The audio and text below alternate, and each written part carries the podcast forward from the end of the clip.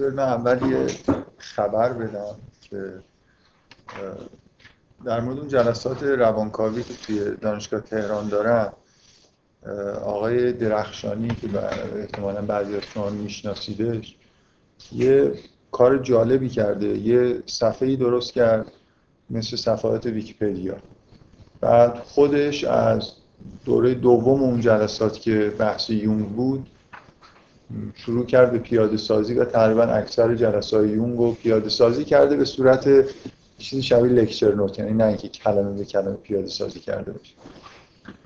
و قسمت های فرویدش هم که مونده بود تصادفا بدون اینکه هماهنگی صورت بگیره من همین سه شنبه گذشته که رفتم این خبر رو دادم که همچین اتفاقی افتاده. خوبی کاری که کرده اینه که یه چیزهایی رو پیاده سازی کرده که شما هر کسی که بخواد امکان ادیت داره. یعنی خیلی مهم نیست که حالا اگه یه جایی رو مثلا فرض کنید خوب ننوشته باشه و این حرفا به تدریج قابل اصلاح. ما همیشه این پروژه رو داشتیم از یه جایی به بعد که یه چیز مختصرم شده از این جلسات داشته باشیم. من حداقل شخصا برای خودم همیشه احساس نیاز می‌کردم مثلا اینکه هیچ وقت نمی‌دونم دقیقا چی گفتم چی نگفتم. و واقعا قابل مراجعه به چیزی نیست که فایل های مثلا صوتی رو بره گوش کنه. فایل وقتی نوشته میشه امکان search توش هست آدم راحتی مطلب اگه بخواد پیدا می‌کنه. از یه جایی که تعداد جلسات زیاد شد همیشه حرف این بود که در جلسه پنجاهم ببر یه کاری بکنیم این جلسات مثلا یه چیزی داشته باشه یه document ی ازش وجود داشته باشه که راحت بشه بهش رجوع کرد. مخصوصا اینکه الان که تعداد جلسات زیاد شده واقعا بعضی آدما که تازه میان وارد جلسات میشن خیلی سخته که برن مثلا صد و خورده ای جلسه رو گوش بدن. من خودم برای برای قابل تصور نیست. حالا ظاهرا بعضی این کار رو مثلا برای هفت بعد از 70 80 جلسه اومدم این کارو کردم من فکر می‌کنم خیلی سخت. به ایشون این کارو کرد. من تو دانشگاه تهران که گفتم بلافاصله یه نفر پیدا شد که دوازده جلسه اول همون درس رو پیاده سازی کرده بودین که تقریبا اونجا به طور غیر منتظری یه دفعه کار تموم شد. آقای من خبری که در واقع دارم دارم بهتون میدم اینه که آقای درخشانی برای کیولیستم. من لینکش برای آقای اسکری فرستادم. یه چیز شبیه همون درست کرده ولی پیاده سازی نکرده ولی جا هست برای اینکه چیزی اونجا در واقع گذاشته بشه. تا اونجا که من یادم از 40 50 جلسه اول که هواپیش پیاده سازی شده. منتها حالا اینکه آره اکثرش آره عینا حالا اون در میشه گذاشت یه نفر ویراستاری بکنه. یعنی یه نصف جلسات هم کم و بیش پیاده سازی شده هست. در حال من می‌خواستم بگم مخصوصا کسایی که شروع می‌کنن دوره رو گوش کردن اگه قلم کاغذ دستشون باشه چیزی در حد لکچر نوت بنویسن نه پیاده سازی دقیقی که آدم بخواد کلمه به کلمه بنویسه که چیز خوبی در نمیاد. اون دفعه اول که ما پیاده سازی کردیم اینجوری بود که این مسئله وجود داشت که اگه به اختیار دانشجوها بذاریم که شبیه لکچر نوت چیزی که می‌فهمن و بنویسن اون وقت معلوم نیست چی در میاد. ولی الان که امکان ادیت وجود داره اصلا مهم نیست. واقعا یه نفر اگه خوبم پیاده سازی نکنه یه نفر بعدم میاد متن رو نگاه می‌کنه گوش میده احساس می‌کنه خوب نیست.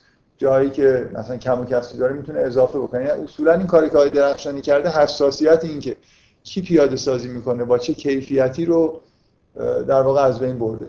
مثلا خودش به من می‌گفت که من از گرامری و اینا خیلی چک نکردم که ویراستاری بکنم.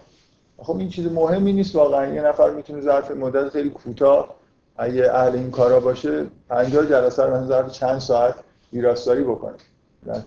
در حد گرامری و ایناش خیلی چیز مهم به هر این امکان خوبیه که به وجود اومده. من امیدوارم به هر حال اینجا هم تو این کیولیس خلاصه یه ظرف یکی دو سال آینده لاخر که کاری انجام بشه که از این وضع در بیاد.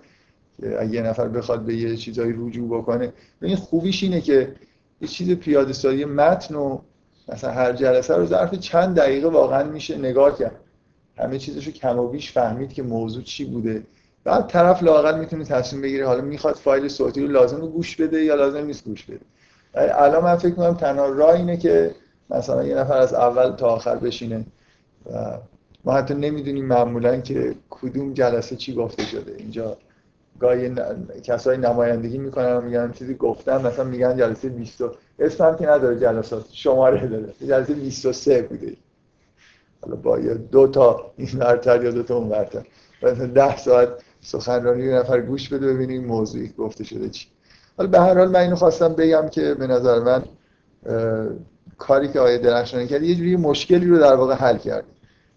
اینکه راحت میشه بدون وسواس و حساسیت پیاده سازی کرد و به مرور زمان آدم امیدوار باشه که متنها دقیق و خوب در میان.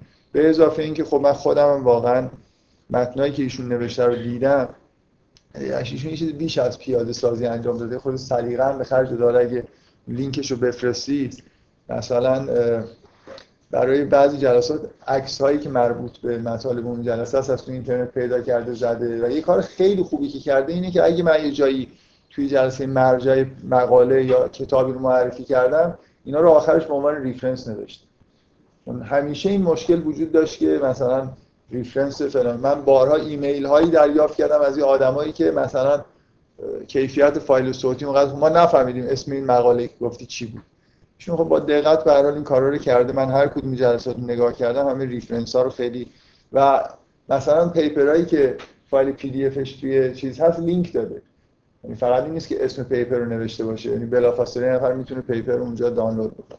حالا این انتظارا رو من ندارم که هر کسی پیاده سازی می‌کنه یه کارهای این شکلی انجام بده. ولی به هر حال من فکر می‌کنم کار شروع که بشه بعد دیگه همه این کارا به تدریج قابل انجام. یعنی متنای مقدار حالت رفته تری پیدا می‌کنن مثلا میشه لینک گذاشت و مطمئنا من خودم هم مطمئنا به احتمال زیاد.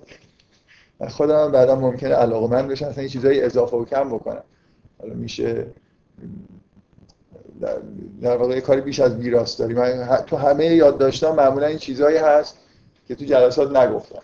و اونا رو ممکنه آدم بتونه اضافه بکنه. معمولا به دلیل کم بود وقت و این حرفا.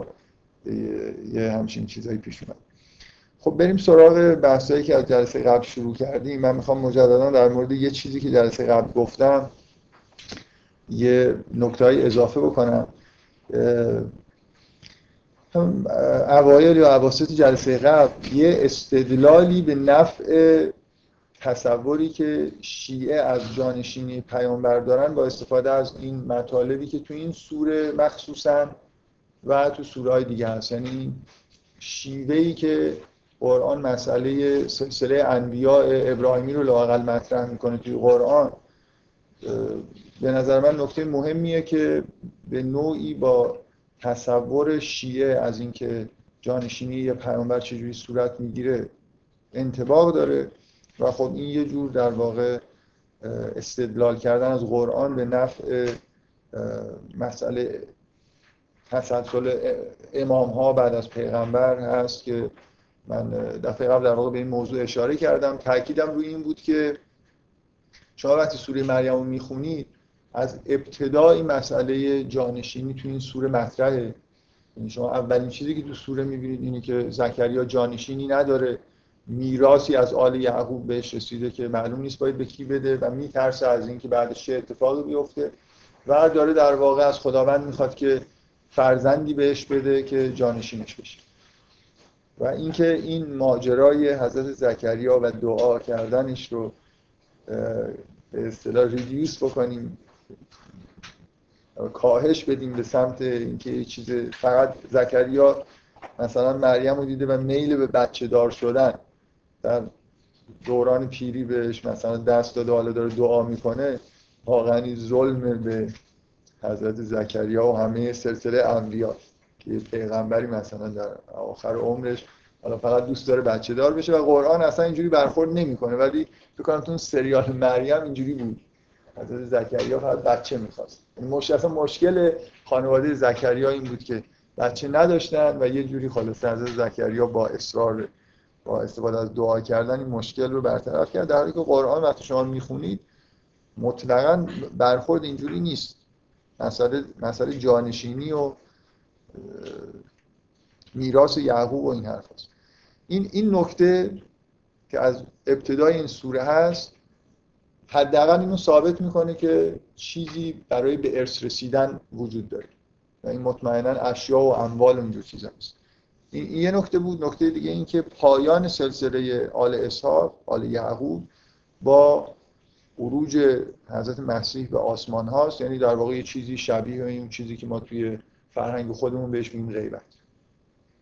اینکه ما یه سلسله آل یعقوب داریم و توش به ارث رسیدن یه چیزی به طور طبیعی از پدر به پسر رو می‌بینیم. حالا مواردی ممکنه نمی‌دونم به برادر یا کسی که منتقل بشه که توی امام شیعه این اتفاق افتاده یعنی موردایی بوده که از پدر به پسر نرسیده. اینکه یه نمونه ای در واقع ما توی قرآن از انبیا داریم که این اتفاقات توش افتاده. خب به هر حال موضع شیعه رو تقویت می‌کنه که ما انتظار داشته باشیم که همچین اتفاقی این افتاده باشه. من از طرف اهل سنت جواب این مسئله رو این شکلی دادم که علت این که پیامبر جانشین نداشته اینه که چون کتاب مثلا قرآن نازل شده و هدف کل انبیا این بود که این کتاب نازل بشه و این یک کتاب جاودان و ادبی ابدی و این حرفا هست. بنابراین دیگه لازم نیست که سلسله انبیا ادامه پیدا بکنه. بنابراین کلا پیغمبر دیگه جانشینی نمی‌خواد. سلسله انبیا با نزول قرآن قطع میشه این تصوریه که خیلی از مسئله ختم نبوت و نزول قرآن دارن. و من در جواب گفتم که اولا زمانی که تورات نازل شده بود حضرت موسی از دنیا رفت هیچ تحریفی هم در تورات اتفاق نیفتاده بود و تورات کتابی بود که مطلقا از نظر قرآن هدایت کننده مردم بود. ولی باز مسئله جانشینی حضرت موسی بدون اینکه وحی به صورت به صورتی به موسی می‌شد و بدون اینکه کتاب بخواد دست بخوره جانشین برای حضرت موسی حتی شما تو قرآن می‌بینید که حضرت موسی سی روز که قرار بره که بهش وحی بشه برای خودش جانشین می‌ذاره. اینجوری نیست که همینجوری بذاره بره. چه برسه مثلا در زمان مرگش بنابراین صرفا مسئله جانشینی رو به نبوت و اینکه نمی‌دونم قرار کتابی نازل بشه تقلیل دادن خودش خود مشکل داره. به اضافه این که اصولا این دیدگاه ها که نبوت فقط در واقع یه مثل انبیا مثل مدیوم هایی هستن که یه پیام رو از طرف خداوند می‌گیرن و این مکتوب میشه و کارشون تموم میشه. تصوری که به نظر من تو قرآن از نبوت هست این نیست. یعنی همراه با نبوت ما واجه مثل امامت یا تو همین سوره ولایت هم داریم. دقت می‌کنید یعنی انبیا فقط اینجوری نیست که افراد برجسته ای هستن که به غیر از اینکه یه رسالت های تشریعی دارن رسالت های تکوینی هم به نظر می‌رسه دارن. بذارید من این پرسش و پاسخی که انجام شده به اینکه اینو تقویت بکنم چیزی که می‌خوام بهش اشاره بکنم اینه. فرض کنید حتی اون تصور اهل سنت رو هم بپذیریم. یعنی حالا مثلا فرض کنید سوال و جواب کلا زیاد بهش دقت نکنید. نکته ای که هست اینی که به هر حال این استدلالی که من می‌کنم که از شباهت در واقع سلسله انبیا تو قرآن دارم سعی می‌کنم استدلال بکنم که در مورد شیعه اتفاقی مثلا افتاده. چیزهایی که شیعه میگه می‌تونه درست باشه. نکته مهم اینه اولا این استدلال به طور قاطع بدونی که هیچ پاسخی بهش بشه داد امکان این چیزهایی که شیعه میگه رو ثابت می‌کنه. امکانش رو ثابت می‌کنه. یعنی دیگه هیچ آدم اهل سنتی نمی‌تونه بیاد بگه چرا شما اماماتون پدر و پسرن؟ چطور نمی‌دونم شما معتقد به این هستید که این یه چیز ارسی مثلا اینجا اتفاق افتاده؟ هیچ کس نمی‌تونه بیاد به شیعه ایراد بگیره که اصلا شما چطور به غیبت یه انسان به مدت طولانی مثلا معتقدید. یعنی چی غیبت؟ نه تنها اهل سنت نمی‌تونن این ایراد رو بگیرن اهل کتاب هم نمی‌تونن این ایراد رو به شیعه بگیرن. یعنی لاقل این نشون دادن این اینکه برای خاطر اینکه اهل کتاب هم برای به این سلسله هم مسیحا هم یهودی ها به این سلسله انبیا مسیحی ها حتی به مسئله غیبت مسیح اعتقاد دارن. یهودی ها شاید به این معنا به غیبت اعتقاد نداشته باشن. حتی تو تورات جالبه که در مورد ادریس این آیه‌ای که توی سوره مریم در مورد ادریس هست که ادریس هم مثل از مسیح به آسمان ها مثلا رفته و رفعناه و مکانن علیا در متن تورات مسئله به آسمان رفتن ادریس هست. یعنی به هر حال اینکه بعضی از این آدما بعضی از این انبیا پایان کارشون اینجوریه که نمیمیرن بلکه یه جوری محفوظ میشن. حالا این به آسمان رفتن حالا می‌خواد استعاری تعبیر بکنه یا هر چی یه جوری در واقع شبیه اون چیزی که ما در مورد غیبت معتقدیم. بنابراین برای نه فقط مسلمان و اهل سنت برای مسیحی ها و یهودیان هیچ جایی برای اشکال گرفتن به امکان این چیزی که شیعه در مورد امامت میگه وجود نداره. من می‌خوام بگم چیز بیشتر از این میشه گفت. اونم اینه که شما وقتی که قرآن می‌خونید و این مثلا مخصوصا سوره مریم که در واقع سلسله انبیا رو با این دید داره بهشون نگاه می‌کنه که چطور شروع میشه چطور به ارث می‌رسه چطور تموم میشه. در واقع نکته ای که تو سوره مریم هست اینی که سلسله انبیا رو با دید خاصی داره مرور می‌کنه بعد از تو قسمت دومش بعد از اینکه اون دو تا داستان اول گفته میشه از جایی که ماجرای ابراهیم رو شروع می‌کنه تا پایان آیه‌ای که حرف از حضرت آدم و نوح و اینا توش میاد. شما وقتی اینو می‌بینید نه تنها امکان ثابت میشه به نظر من چیزی که ثابت میشه اینه که دیفالت اینه. شما وقتی رسول نبی رو می‌بینید دیفالت اینه که این طبعا در یه سلسله یا شروع یه سلسله است یا آخر یه سلسله است یا وسطش باید یه جوری تکلیف رو روشن بکنید که این از کجا شروع شده به کجا ختم شده. ما یک بار در قرآن در واقع یه چیزی می‌بینیم که اگر نبی دیگه ای باشه به طور طبیعی باید سوال بکنیم که این نبوت از کی تحویل گرفته به کی داده. بنابراین این یه چیزی بغیر از امکان من می‌خوام بگم دیفالت اینه. در واقع دقیقا نکته اینه. حداقل چیزی که اتفاق میفته وقتی که شما با سوره مریم استدلال می‌کنید اینی که حالا اهل سنت باید جواب سوالی رو بدن نشیه به اصطلاح سیاسی میگن توپ تو زمین اوناست. اونا باید بیان مثلا استدلال بکنن چون اینجا کتاب جاویدان اومده قطع شده و این اینجا شباهتی به اون ماجرای آل اسحاق نداره. یعنی به طور طبیعی انتظار اینه که اینجا جانشین هایی وجود داشته باشن انتهاش هم با مرگ مثلا همراه نباشه. مگر اینکه حالا یه نفر بیاد مثلا یه جوری یه استدلال هایی ارائه بکنه و این شبهه رو در واقع رفع بکنه. بنابراین اهل سنت که دوچار مشکل هم به نظر من نه شیعه که بخواد. شیعه حرف طبیعی تری داره می‌زنه با توجه به با استناد به قرآن. روشنه. من می‌خوام چیزم از اینه که کل بحث و از اینکه اون سوال جوابی که بعدش من کردم خودم از طرف اهل سنتی چیزی گفتم بعدا سعی کردم جواب بدم اصلا اونو بیاید فعلا کنار بذارید. صرف اون استدلال اول. چیزی که جواب نداره ایناست. حالا اهل سنت اگه بتونن این دیفالت در واقع جوری برطرف بکنن خب حالا در واقع امکان اینکه حرفشون درست باشه رو ثابت کردن اونم نه اینکه درستی حرفشون ثابت شده. یعنی اهل سنت در معرض اینن که باید امکان اینو ثابت کنن که چطور میشه در حالی که در قرآن تمام انبیا یه جوری در یه سلسله قرار دارن یا اولا یا آخرن. یا حداقل چیزی که ما تو قرآن می‌بینیم اینه که شما هر نبی یه شیعه مخصوص خودش داره. یعنی یه آدمی داره که انگار مثلا فرض کنید حضرت نوح حالا در قرآن میاد که ابراهیم از پیروانش بوده. همه انبیا یه جوری چیز دارن یه جور شاگردهای مخصوص دارن. و اینکه حضرت رسول نداشته در تمام عمر خودش مثلا هیچ فرد خاصی اطرافش نبوده که این عظمت مثلا روحی پیغمبر رو درک بکنه و یه جوری تحت تعلیمات خصوصی پیغمبر قرار بگیره. اونطوری که مثلا موسی تحت تعلیم شعیبه و همینجور انبیاء مختلف شما می‌بینید که تحت تعلیم یه لوط تحت تعلیم مستقیم ابراهیم بغیر از اسحاق جانشین رسمی ابراهیمه لوط به وضوح در واقع توسط ابراهیم به نبوت می‌رسه.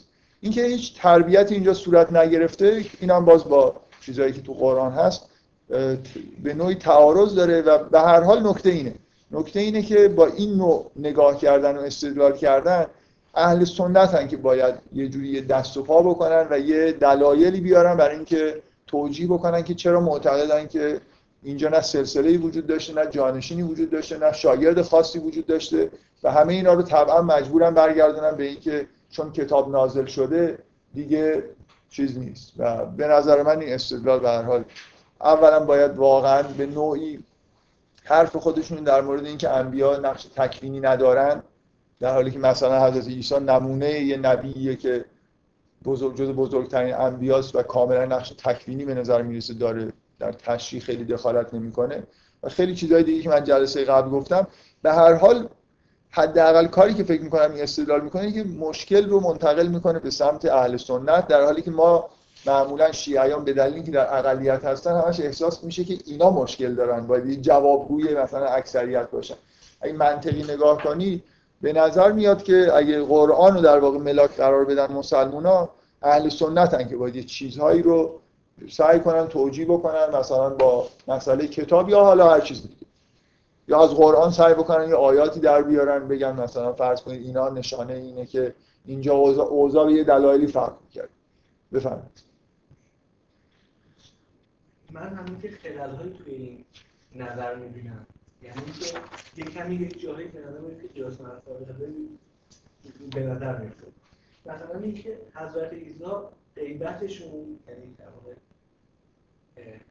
کم شدن عمرشون به معنی با غیبت امام زمان بعدا یه فرقی داره در یه درخشی امام زمان کدور فیزیکی هم دارن ولی مثلا ما نمیشه ولی حضرت عیسی مگه این تصور وجود نداره دوم مثلا اینکه اینکه یک جایی تموم مگه در مورد حضرت عیسی اتفاق نیفتاده چون حوالیون به نظر نمیاد که این آدما بودن در شاگرد خاص در اصلا دقیقا مسئله اینه که شما شیوه ختم نبوت توی آل یعقوب رو می‌بینید توی قرآن دیگه. بدون مرگ. چی میشه اگه توی بدون مرگ دیگه تموم بشه. نکته همینه دیگه. و اینکه حالا کیفیت غیبت چی هم که دیگه وارد جزئیات بشیم من نمی‌دونم شما میگید یه قرائتی در شیعه وجود داره که اینجوریه یه قرائت وجود داره که اونجوریه. من بذارید یه شباهتایی بگم. اولا ممنون من همیشه اینجوریه که یه چیزایی قرار بگم. بعد وقتی یادداشت می‌نویسم این چیزایش یادم میره. بعد وقتی دارم میگم این چیزایش وقت نمیشه بگم. همیشه الان این نکته که گفتی من یادم اومد که قرار بود که یه چیزای یه چیز دیگه هم بگم در مورد شباهت حضرت عیسی با اعتقادات شیعه. قراره که حضرت عیسی در آخر و زمان برگرده. مسیحی ها اینجوری معتقدن و در قرآن اشاره میشه به این موضوع که انه لعلم الساعه. یعنی عیسی یه جوری به مسئله پایان جهان در قرآن ارتباط داده میشه. ولو اینکه این آیه آیه خیلی غامضیه و درک کردنش سخته ولی حداقل تو ذهن هر آدمی که قرآن می‌خونه عیسی با آخر زمان با مثلا قیام قیامت به نوعی مرتبط مثل این چیزایی که در مورد مثلا آخر زمان در شیعه هست. شباهت هایی داره بین و می‌دونید شیعه معت... شیعه که حضرت عیسی همراه امام زمان مثلا برمیگرده. به هر حال اینکه این غیبت غیبتیه که بعدا بازگشتی توش هست به نظر می‌رسه که هم با قرآن قابل استدلال هم جزء اعتقادات مسیحی است بنابراین غیبت این شکلی نیست که غیبت کامل باشه و دیگه هیچ وقت بازگشتی وجود نداشته باشه. چیزی که شما فقط دارید میگید اینه که آیا حضرت عیسی هم مثلا غیبتش با این روایت قرائت خاص شیعی که لزوما شیعه نباید به این قرائت معتقد باشه آیا همخانی داره یا نداره؟ خب من فکر می‌کنم مسیحی ها معتقدن که یه چیز خیلی شبیه به دوره غیبت صغرا برای حضرت عیسی اتفاق افتاده. شما انجیل رو که می‌خونید اینجوریه. حضرت عیسی در یه دورانی به حواریون و یه عده‌ای ظاهر میشه. حرفایی می‌زنه. میگه بیاید اونجا منو ببینید. با یه عده‌ای در ارتباطه بعدنی که دیگه به طور کامل ارتباطش قطع میشه. بنابراین اینکه یه دور اینکه یه دوره‌ای وجود داره در اعتقاد شیعه که اونجا هم یه چیز مشابهش داریم این هم باز به نوعی تایید کننده اینه که این اعتقاد شیعه خیلی شبیه یعنی این پایانی که شیعه برای سلسله انبیا این در نظر گرفته شباهت داره به سلسله انبیایی که اون ور ما تو قرآن می‌بینیم و توی اعتقادات خود مسیحی می‌بینیم. و برای سوال دومی که کردید که فکر می‌کنم اصولا جوابش بدیهیه. سوال اولتون هم اینه که حالا اولا این من جوابم اینه. اولا این غرا... اینکه این قرائت ها خاص هستن و همه شیعیان لزوما به همچین چیزی معتقد نیستن که ارتباط با امام زمان ممکن باشه. من می‌خوام تاکید بکنم بدون اینکه به اصطلاح از یه نوع قرائت خاص بخوام در مورد مسئله غیبت امام زمان دفاع بکنم واقعا به اندازه کافی فکر می‌کنم تسلط ندارم به روایت ها و چیزهای تاریخی که اطراف این ماجرا وجود داره. ولی یکی از متقنترین چیزهایی که وجود داره مکتوب آخریه که میگن امام زمان مثلا به آخرین نایب خودش داده. و دقیقا این جمله که از این به بعد هر کس گفت که با من ارتباط داشته بدونید که دروغ داره یه یه روایت من می‌خوام بگم قرا... یه قرائت حداقل شیعی وجود داره. اگه نگیم اکثریت بگم الان تو سالهای اخیر خیلی مده که این قرائت این که همه با همه با امام زمان تقریبا در ارتباطن یا آقایی بود حالا اسم یا آقایی بود که خودش با امام زمان دیده بود خانمش دیده بود کفاش محلشون دیده بود. و خیلی هم معروف شده بود یه دوره‌ای برای خودش یه دکونی شده بود توی یکی از شهرهای ایران. الان اینکه این سالهای همچین مدی شده من من واقعا اونقدر تو این زمینه مطالعه ندارم. بخوام رد بکنم یا اثبات بکنم که اصولا اینجوری هست یعنی, یعنی آدما راحت امام زمان می‌بینن یا من باز می‌خواد یه نقل قولی بکنم از علامه طباطبایی. ایشون معتقد بود که امکان داره که با امام زمان کسی ملاقات بکنه. ولی نه به این صورت که بدونه که این امام زمانه.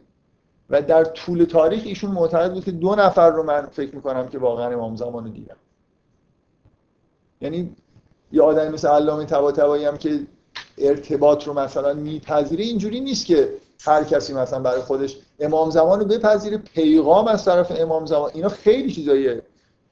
فکر کنم قرائت های خود مدرن و جدیدی هستن که امام زمان امام زمان نایبی نداره پیغامی نباید بده. فکر نمی کنم تا به حال خیلی یه همچین حرفایی بین شیعه بوده باشه یا لاقل خیلی شیوع داشته باشه. اخیرا یه خورده یه بازارای اینجوری در واقع به وجود اومده.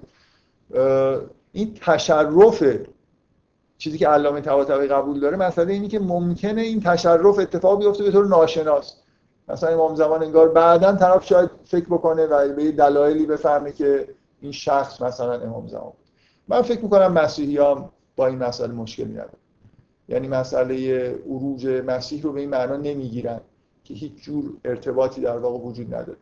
فکر می‌کنم این مسئله خیلی مسئله مهمی نیست توی این استدلالی که من دارم می‌کنم چیزی که مهمه اینه که ما یه نمونه ای در واقع از. سلسله انبیا و ذکر انبیا در قرآن داریم مخصوصا میگم تو این سوره اصلا موضوع این سوره است که شما ببینید که این انبیا از کجا شروع میشن چجوری ختم میشن چجوری به هم دیگه نبوت دارن میدن شما مثلا ببینید این این نوع نگاه بغیر از اون دعای زکریا میگه وقتی که ابراهیم این کارو کرد بهش اسحاق و یعقوب دادیم. اینا جانشینای بلافصل ابراهیم هم دیگه.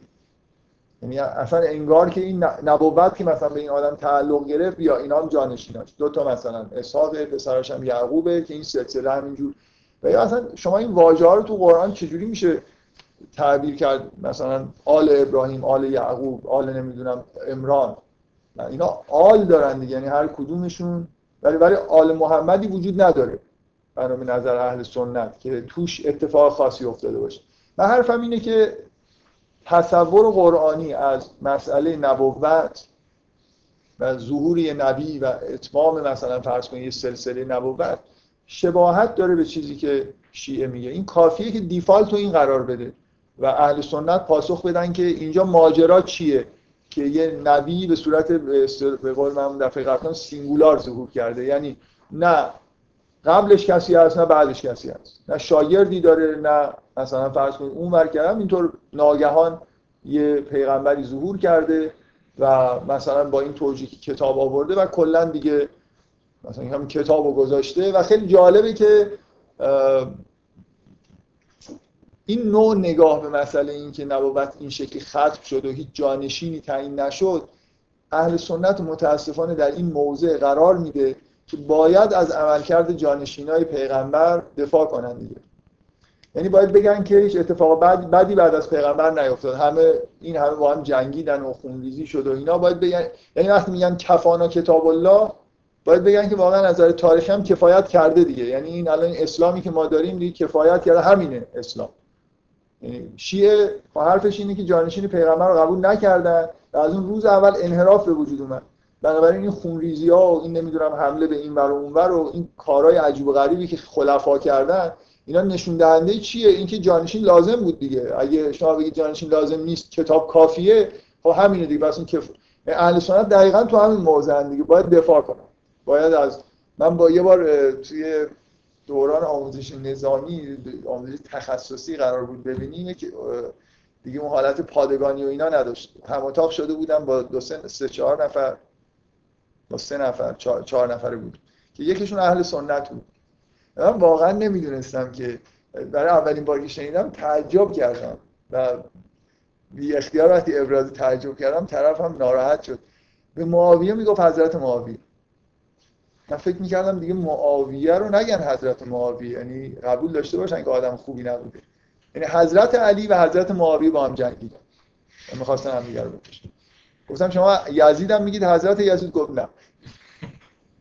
معاویه رو ولی میگن حضرت معاویه. اصلا فاجعه است یه نفر به معاویه بگه حضرت معاویه.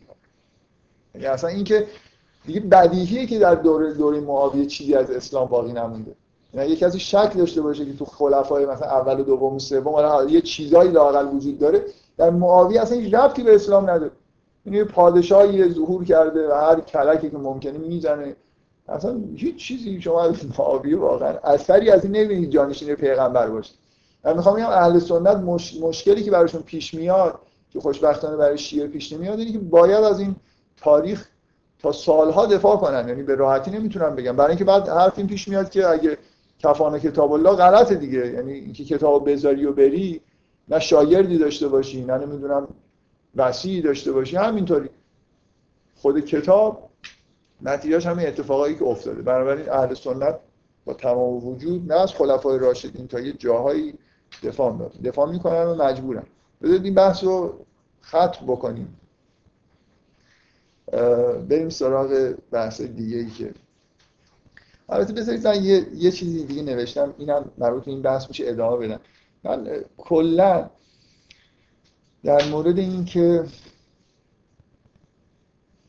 بذارید. من می‌خواستم بگم تقویت بکنم حرفایی که در مورد این مسئله ولایت تکوینی و اینا که نبوت انبیا فقط مسئول تشریع نیستن ملیوم نیستن. این چیزایی بگم از قرآن شواهدی بیارم. فکر می‌کنم خیلی ضرورت نداره. من همینقدر کفایت بکنیم به اینکه توپ در زمین رقیب باشه فعلا حالا مسئول مدتی مسئولیت پیدا می‌کنه. بفرمایید. نه فقط دو نفر چی تحریف نکنید حرفای من ایشون یه جوری میگه من یه جای خوندم اونا هم مستقیم از خودشون یکی از شاگرداشون نقل می‌کرد که ایشون می‌گفتن که تصورشون اینه که این دو نفر که چون مطمئن نیستم کیا هستن اسم نبرم بهتره فکر می‌کنم یکیش علامه هلیه یکیش. کسی دیگه. این دو نفر تشرف پیدا کردن به حضور امام زمان. نه اینکه امام زمان اومد بهشون پیغام داد. گفت برو این کارو بکن اون کارو بکن. تشرف پیدا کرد. من همون معنی که خودشون تغییر می‌کنن یعنی دیدار ناشناس دیدار ناشناس. یعنی در لحظه دیدار نمی‌دونستن معرفی شده نبود که این شخص امام زمان هست یا نیست. این فرق می‌کنه با این حرفایی که الان میشنوید که مثلا فرض کنید یکی از آقایون گفت که آره اون تصمیمی که امام خمینی گرفت که چیزو بشکنن حکومت نظامی رعایت نکنن. یا آقایی هست که امام زمان با امام زمان در ارتباط. امام زمان به ایشون گفت ایشون اومد به امام خمینی گفت. امام خمینی گفت که حکومت نظامی رعایت نکنه. اینجوری ما نداشتیم زیاد. من واقعا سابقه این که یه همچین تصوری وجود داشته باشه بین شیعه که امام زمان هنوز هم نوابی در واقع داره.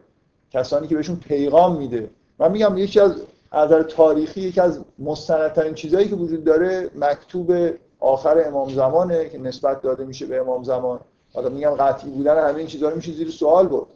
برای اینکه خب چیزای قدیمی هستن باید بررسی تاریخی باشه. ولی اون مکتوب محتواش اینه که اگه کسی ادعا کرد که با من ارتباط داره و از طرف من پیغامی آورد قطعا دروغ بود. اصلا این عین عبارتی که اونجا نوشته خب بریم سراغ بحثی که جلسه آخر بهش رسیدیم.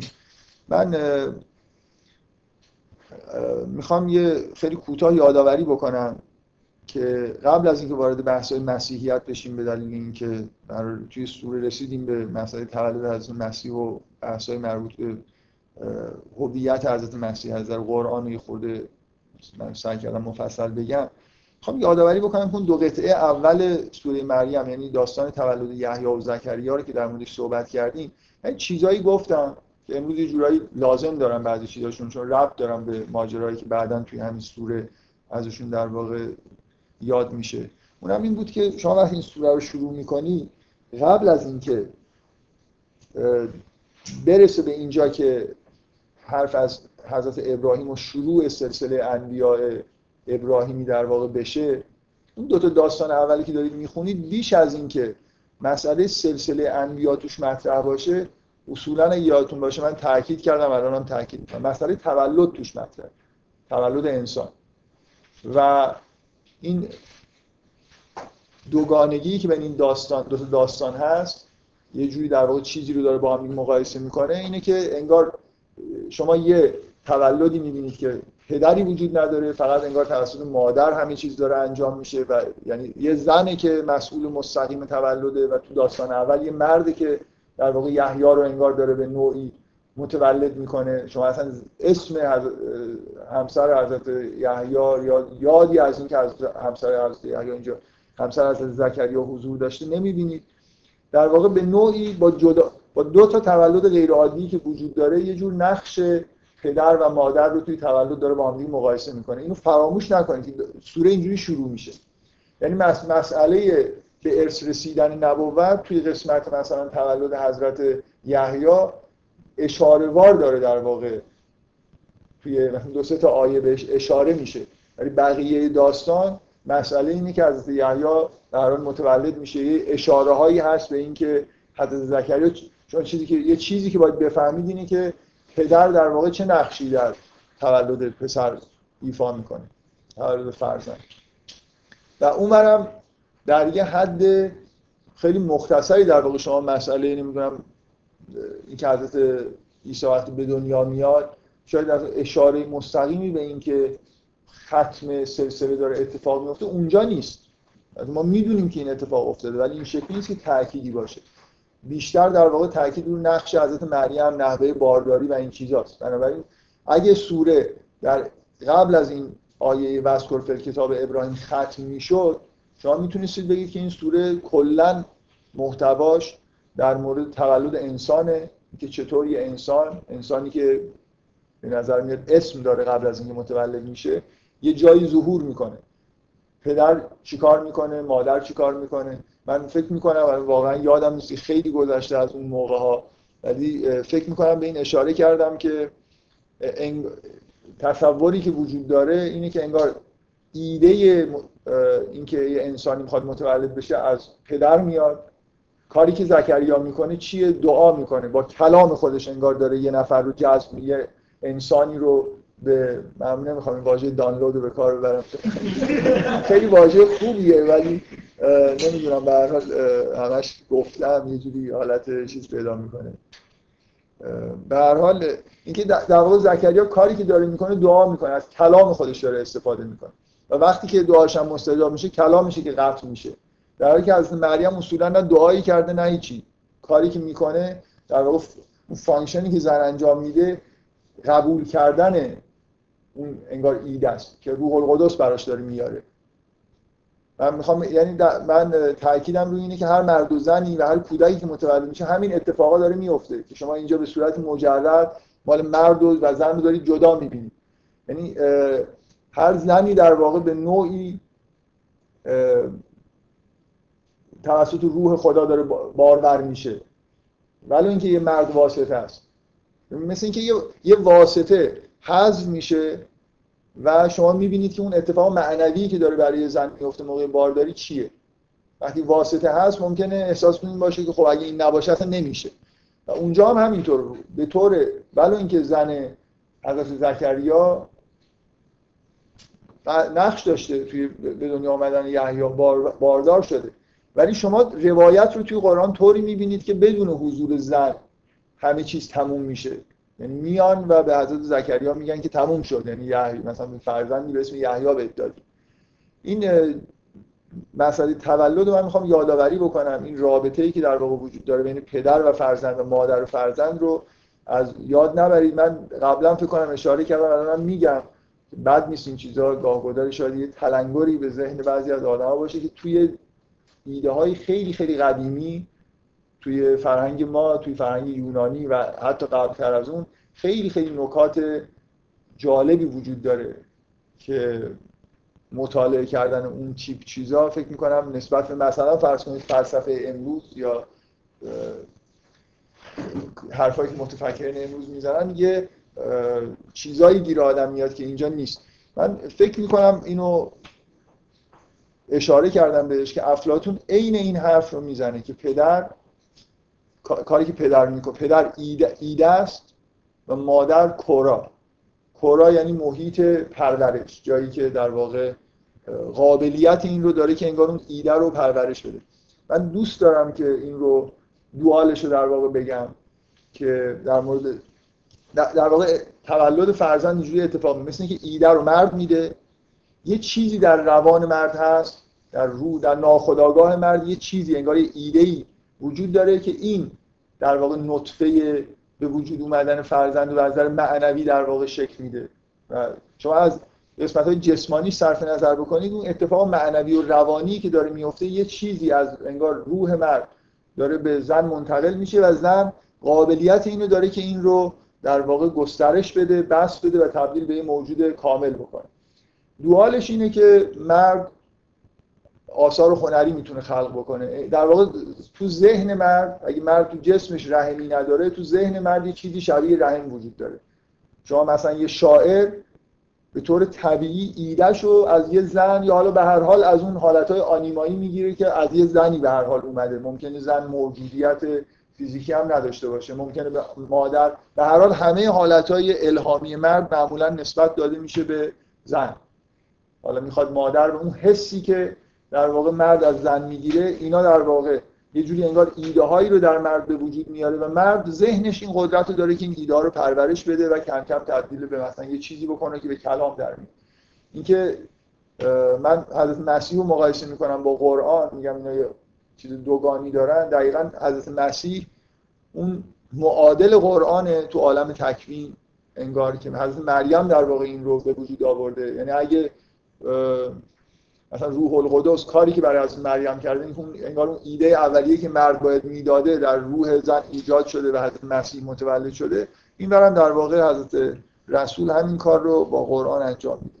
این اتفاقی که در, در شب قدر قرآن دفعتا نمی‌دونم میگن نازل شده. در واقع مثل اینکه نطفه به وجود اومدن قرآن در شب قدر شکل گرفته و پیغمبری که داره این رو بست میده. همونطوری که حضرت مریم قابلیتی داره که انتخاب میشه برای اینکه حضرت مسیح رو در واقع متولد بکنه حضرت رسول هم مدیوم نیست.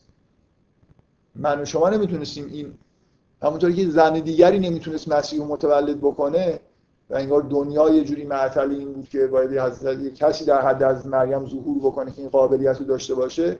پیغمبر ما هم قابلیتی داره که به نوعی در واقع قرآن رو پرورش میده و به جایی میرسونه که تبدیلی به کلام میشه. این با این حرفایی که اخیرا خیلی مد شده ف... یعنی به هر حال پیغمبر جبرئیل در آخرین مرحله که اینا تبدیل به کلام میشن حضور داره و کلمات رو در واقع ولی, ولی این چیزی که داره بست داده میشه در روان پیغمبر یه چیزی اتفاق افتاده. پیغمبر آمادگی انگار شنیدن این چیزها رو داره ولی به حال کلمات کلمات پیغمبر نیست. اینکه بعضیا می‌خوان نمی‌دونم یه تعبیرهای مدرنی بیارن از اینکه به نوعی واژه های قرآن رو بگن که اینا رو نمی‌دونم خود پیغمبر تولید کرده و تحت تاثیر نمی‌دونم فرهنگ عربی بود و این حرفا. اینا ولی نه با متن قرآن سازگار نه به عقل آدم جور در میاد که مثلا چند معنی دار باشه این حرف. خب من این اینا رو یادآوری کردم برای خاطر اینکه اینا بعدا توی قسمت بعدم همچنان انعکاس داره. ببینید سوره مریم مثل همه سورای و اکثر سورای قرآن یه پیچیدگیایی توش هست. یه تم واحد نیست که از اول تا آخر همینجور شما بخونید و بره جلو. یه تم توی سوره مریم که اولش این غلبه داره مسئله تولد انسانه و اینکه چجوری انسان به پدر و مادر مثلا ربط پیدا می‌کنه. و وقتی شما داستان حضرت ابراهیم رو شروع می‌کنید این یه تم دیگه ای که توی قسمت اول وجود داره ولی کم رنگ تره پررنگ میشه. اونم اینی که حالا بیایید مسئله رو این مسئله تولدهای متو... یعنی سلسله درست شدن از انسانها رو در مورد انبیا ببینید که چه اتفاقایی مثلا افتاده. در واقع دو تا تم به هم دیگه ربط دارن. مثل مثل اینکه من سلسله انبیا رو با این دید دارم نگاه می‌کنم که چجوری این مثلا از پدر به پسر این میراث مثلا نبوت رسیده. و دقیقا شما همونطوری من دفعه قبل اشاره کردم چون این تم بود دوم شما اگه مثلا از قبل از وسکورفل کتاب ابراهیم این سوره رو ببرید یه جوری به نظر میاد اون آیه آیه‌ای که حضرت زکریا میگه مثلا یرسونی و یرس من آل یعقوب انگار چیزی ناتمام مونده. یعنی اشاره ای به مسئله ارث رسیدن نبوت توی قسمت اول هست. یا اشاره به مسئله غیا... صحنه های قیامت تو قسمت اول هست. این این دوتا بعدا توی دو قسمت بعد در واقع دارن بست پیدا می‌کنن. بنابراین این شکلی نیست که ما واقعا این سوره رو بتونیم سه قسمت بکنیم بشه سه تا سوره سه تا سوره. اینجوری نیست. یعنی توی سوره توی قسمت اول کاملا لینک به قسمت دوم وجود داره و سوم. و همینطور اینا در واقع با هم یه جوری ارتباط دارن. خب. شما سوال داشتید. بخ شد. خب بهتر. اگه لازم نیست اون نپرس خب بپرس. میگم که دلیل اینکه زنی پیامبر نبوده همینه که یعنی ذهن یعنی شما این ذهن زنا توانایی من قبلا در این مورد صحبت کردم دیگه. مرد تعلق به عالم تشریعی داره زن به عالم تکلیف این دوتا دوتا بعد این جهان هستن که مقابل هم دیگه هستن. زن حضرت عیسی رو ایجاد می‌کنه. تو قسمت مردانش مرد قرآن ایجاد به زن وحی نمیشه. به اون معنایی که به مردا وحی میشه. برای خاطر اینکه پذیرش وحی یه قابلیتی می‌خواد. مرد باردار نمیشه. نمی‌تونه یه موجود تکوینی رو متولد بکنه. اونطوری که زن این کار می‌کنه. و زنم از نظر ساختمان وجودی قابلیت این که اون کاری که مثلا پیغمبر می‌کنه نداره. پیغمبری مهم اینه که پیغمبری کاری می‌کنه. اگه قرار نوشته بخوام بیام بدن دست یعنی مدیوم به این معنا مثلا باشه که یه چیزی بیام به پیغمبر بگن پیغمبرم همینطوری مثلا همونو تکرار بکنه خب اینو به زنان میشه داد دیگه. یه کتاب قرآن بیارید بدید مثلا به یه زن خیلی خوبی که امانت دارم باشه مثلا که موضوع اینه که پیامبران یه ویژگی دارن و به یه جایی می‌رسن که می‌تونن حامل وحی باشن.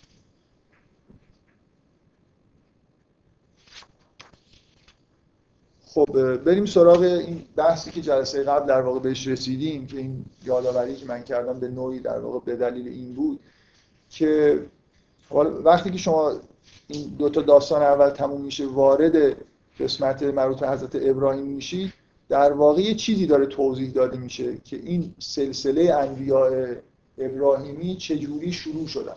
ما می‌دونیم چجوری تموم شدن. قسمت اول تم مربوطش که به اینجا مربوطه مسئله ختم سلسله آل یعقوب.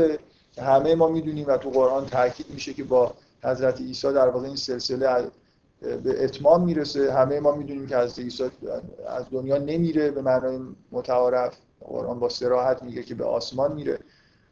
و به آسمان که حالا واژه آسمان خوب نیست تو قرآن هم اینجوری نیومده. خب میگه که به سمت خودمون مثلا بالا برد.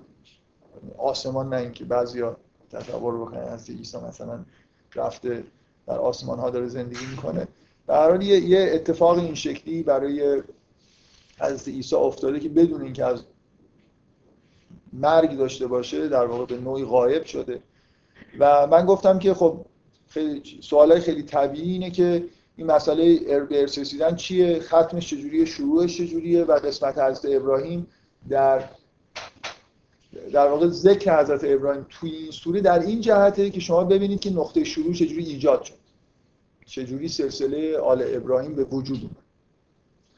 من برای اینکه مقدماتی فراهم بکنم که یه خورده مسئله رو در واقع توضیح بدم می‌خوام یه خورده کلا در مورد مسئله رابطه بین فرزند و والدین و این حرفا از لحاظ ارتباط تکوینی که با هم دیگه دارن یه حرفایی بزنم. اول شروع می‌کنم از این چیزهایی که همین الان توی مثلا دانش روز پذیرفته شده است که یه ویژگی هایی در واقع در فرزندان وجود داره که به نوعی به والدین مربوط میشه. نه مسئله ار... مسئله ارث به معنای ژنتیکی و این حرفا. بعد کم کم می‌خوام اینو ببرم. خب، وارد مثلا فضای تفکر دینی بکنم که اهمیت ماجرا خیلی بیشتر از اونیه که الان توی مثلا محیط علمی پذیرفته شده است. یه چیز خیلی ساده ای که توی محیط های علمی الان تا حدود زیادی لاغر به نظر میاد مورد پذیرشه. مثلا یه مورد خیلی خوبش نگاهیه که آدلر به مسئله ترتیب تولد فرزندان و نقشی که توی ویژگی های فرزندان بازی می‌کنه داره. یعنی من می‌خوام از اینجا شروع بکنم. نمی‌خوام توضیح بدم. من یه جلسه کامل اون بحث های روانکاوی اصلا اشاره فقط در مورد همین یه تک جلسه ایه که به قبل و بعد خودش هم به اون صورت ربط نداره و فقط در مورد نظریه عادل اونجا من صحبت کردم که چرا و چطور ترتیب تولد فرزندان روی ویژگی های فرزندان تاثیر می‌ذاره. هرچند مستقیما اون چیزی که من الان می‌خوام تو این جلسه بگم این این نوع و این تیپ نگاه کردن نیست که توی مثلا دیدگاه آدلری. فقط می‌خوام اینو به عنوان یه نمونه ساده بگم که یه منطقهایی گاهی وجود داره. منطقهایی خیلی رازآمیز و پنهان هم نیست. که فرزندان در اون نکته اینه که فرزند بی ارتباط با نیازها و وضعیت کل خانواده نیست. مثل اینکه یه جا, جا خالی هایی توی خانواده ها وجود داره و توسط فرزندان اینا پر میشه. برای اینکه این تصور رو شروع بکنم به ایجاد کردنش و بعدا خود بحثش بدم فکر می‌کنم دیدگاه آدلر یه چیزی رو به ما داره نشون یه نکته ای که توی این نوع نگاه آدلری هست من اونجا شاید تو اون سخنرانی خیلی اشاره نکردم ولی یه reference ی اون جلسه داره که فکر می‌کنم حتما توی این پیاده سازی ها احتمالا بهش اشاره شده که اون reference دقیقا چیزه. یعنی این حرفی من دارم می‌زنم و با طول تفصیلی خود بیشتر گفت اینکه توی دیدگاه آدلری حالا بعد از آدلر یه ادامه دادن یه،, یه حرف جالبی هست که خیلی فکر می‌کنم با تجربه همخانی داره. در مورد یه چیز خیلی ساده ای خود آدلر میگه اینه که فرزند اول یه ویژگی های خاصی پیدا می‌کنه. فرزند آخر همیشه ویژگی های خاصی داره. های وسط هم یه جوری ویژگی هایی پیدا می‌کنه که دلایل کافی روانشناسانه وجود داره که چرا این اتفاق میفته چرا فرزند اول مثلا فرض کنید منضبط تر فرزند آخر انضباطش کمتره. فرزند آخر خلاقتر معمولا. فرزند اول بیشتر در واقع یه جوری از این الگوهای خاص پیروی می‌کنه. ویژگی های روانی توی فرزند فرزندای اول معمولا پرکارترن و توی زندگی شغلی خودشون موفق ترن فرزندای آخر معمولا حساب بانکشون خالیه. و از اینجور چیزهایی که خیلی من دو تا کتاب معرفی کردم تو اون جلسه. خوندنی هم. من فکر می‌کنم یه کتابای خیلی ساده روانشناسانه در مورد یه ویژگی هایی که توی بچه های خانواده و ارتباط بین بچه ها در واقع به وجود دلایل خیلی ساده هم وجود داره که چرا اینو درسته. چرا منطق هم حکم می‌کنه که این حرفا و تجربه هم نشون میده که تا حدود زیادی میشه در واقع detect کرد. با یه محدودیت هایی که خانواده ها ممکنه خیلی مثلا خانواده بسیار بی ممکنه فرزند اولشون از فرزند آخر یه خانواده نظامی مثلا پدر و مادر هر دو در ارتش دارن خدمت می‌کنن چیزش کم. ولی این طیف فرزندان توی یه خانواده معمولا یه چیز معنیداری از خودش نشون یه نکته که من می‌خوام بگم اینه.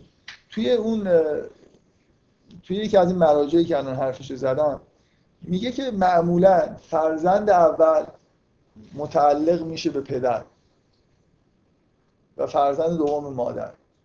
یعنی یه جوری فرزند اول رابطه صمیمانه تر و نزدیکی با پدر پیدا می‌کنه فرزند دوم. فرض بر اینکه خانواده نرمالی در خانواده نرمال داریم صحبت می‌کنیم پدر مادر حضور دارن و خیلی اوضاع غیر عادی نیست. حضور دارن واقعا نه وجود دارن. ف... میگن فرزند اول به پدر می‌رسه فرزند دوم به مادر یا برعکس. معمول اینه که فر... یعنی به هر حال این دوگانگی ایجاد میشه. اگه فرزند اول جذب مادر بشه من فرزند دوم احتمالا جذب پدر بشه دیفالت اینه که فرزند اول جذب پدر بشه. گاهی این اتفاق نمیفته فرزند اول مثلا خانواده طوریه فرزند اول میره سمت مادر فرزند دوم یه گرایش پیدا می‌کنه به پدر.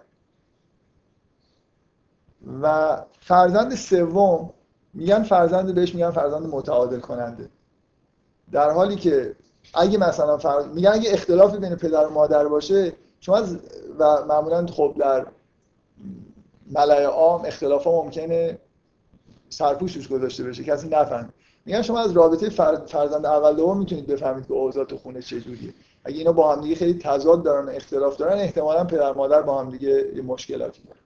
یعنی اینا کلا یه جوری انگار الگو گرفته از پدر مادر هستن. فرزند سوم متعادل کننده است. به معنای اینکه دقیقا کارش اینه که سعی می‌کنه تعادل بین پدر مادر حفظ بکنه. منطق خیلی ساده ای داره چرا این اتفاقا میفته و اینجوری هم نیست که همیشه بیفته. برای اینکه ساختار خانواده شما وقتی در مورد خانواده و جامعه و اینا صحبت می‌کنید همیشه به هر احتمال خطا یعنی مورد خاص می‌تونید پیدا بکنید که همه فرزندان متعلق به مادرن.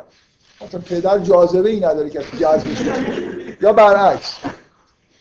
الان تو خانواده ایرانی که اصولا پدر خیلی حضور نداره توی خانواده فرزندان رو میسپرن به مادر خب همه بچه ها بچه مامانشونن و طبعا دچار مشکل هم میشن دیگه یعنی کلا این ساختار ساختار طبیعی نیست. یه خورده اگه تعادل وجود داشته باشه تو خونه پدر مادر حضور داشته باشن واقعا شما می‌تونید منطق این رو درک بکنید اگه خود مطالعه بکنید چرا این درسته؟ و اینکه به تجربه هم کم کم ببینید که این من واقعا به خیلی این حرف رو زدم و خیلی شگفت زده شدم برای اینکه همه مثالایی که تو ذهنشون بود اینجوری بود. مثلا در مورد فرزندان خودشون یا در مورد فرزندان دوستانشون اینکه اتفاقا اینکه فرزند اول بیشتر سمت پدر میره چه دختر باشه چه پسر و یه جوری فرزند دوم متمایل به مادر میشه. و میگم جا کاملا می‌تونه عوض بشه. در واقع ایده منطقیش اینه که انگار دو تا قطب قدرت توی خانواده وجود داره وقتی فرزندا میان و انسان به طور طبیعی به این قدرت ها جذب میشه. معمولا چون قطب پدر قوی تره اولین فرزند جذب پدر میشه. و وقتی دومی میاد چون اون اوربیتال پر شده مجبوره بره این وقت اصلا به طور طبیعی این اتفاق میفته که مثل اونجا که اتحادی شکل گرفته و این یکی باید بره توی این یکی حوزه قرار بگیره. دومی که سومی که میاد هر دو پرن بنابراین تنها کاری که می‌تونه بکنه که موازنه ایجاد بکنه بین رابطهش با پدر و مادر. و اتفاقا فرزند سوم به خانواده به رابطه پدر مادر آرامش میده. فرزند آرامش دهنده ایه و فرزند چهارم میگن متعادل کننده کل خانواده است.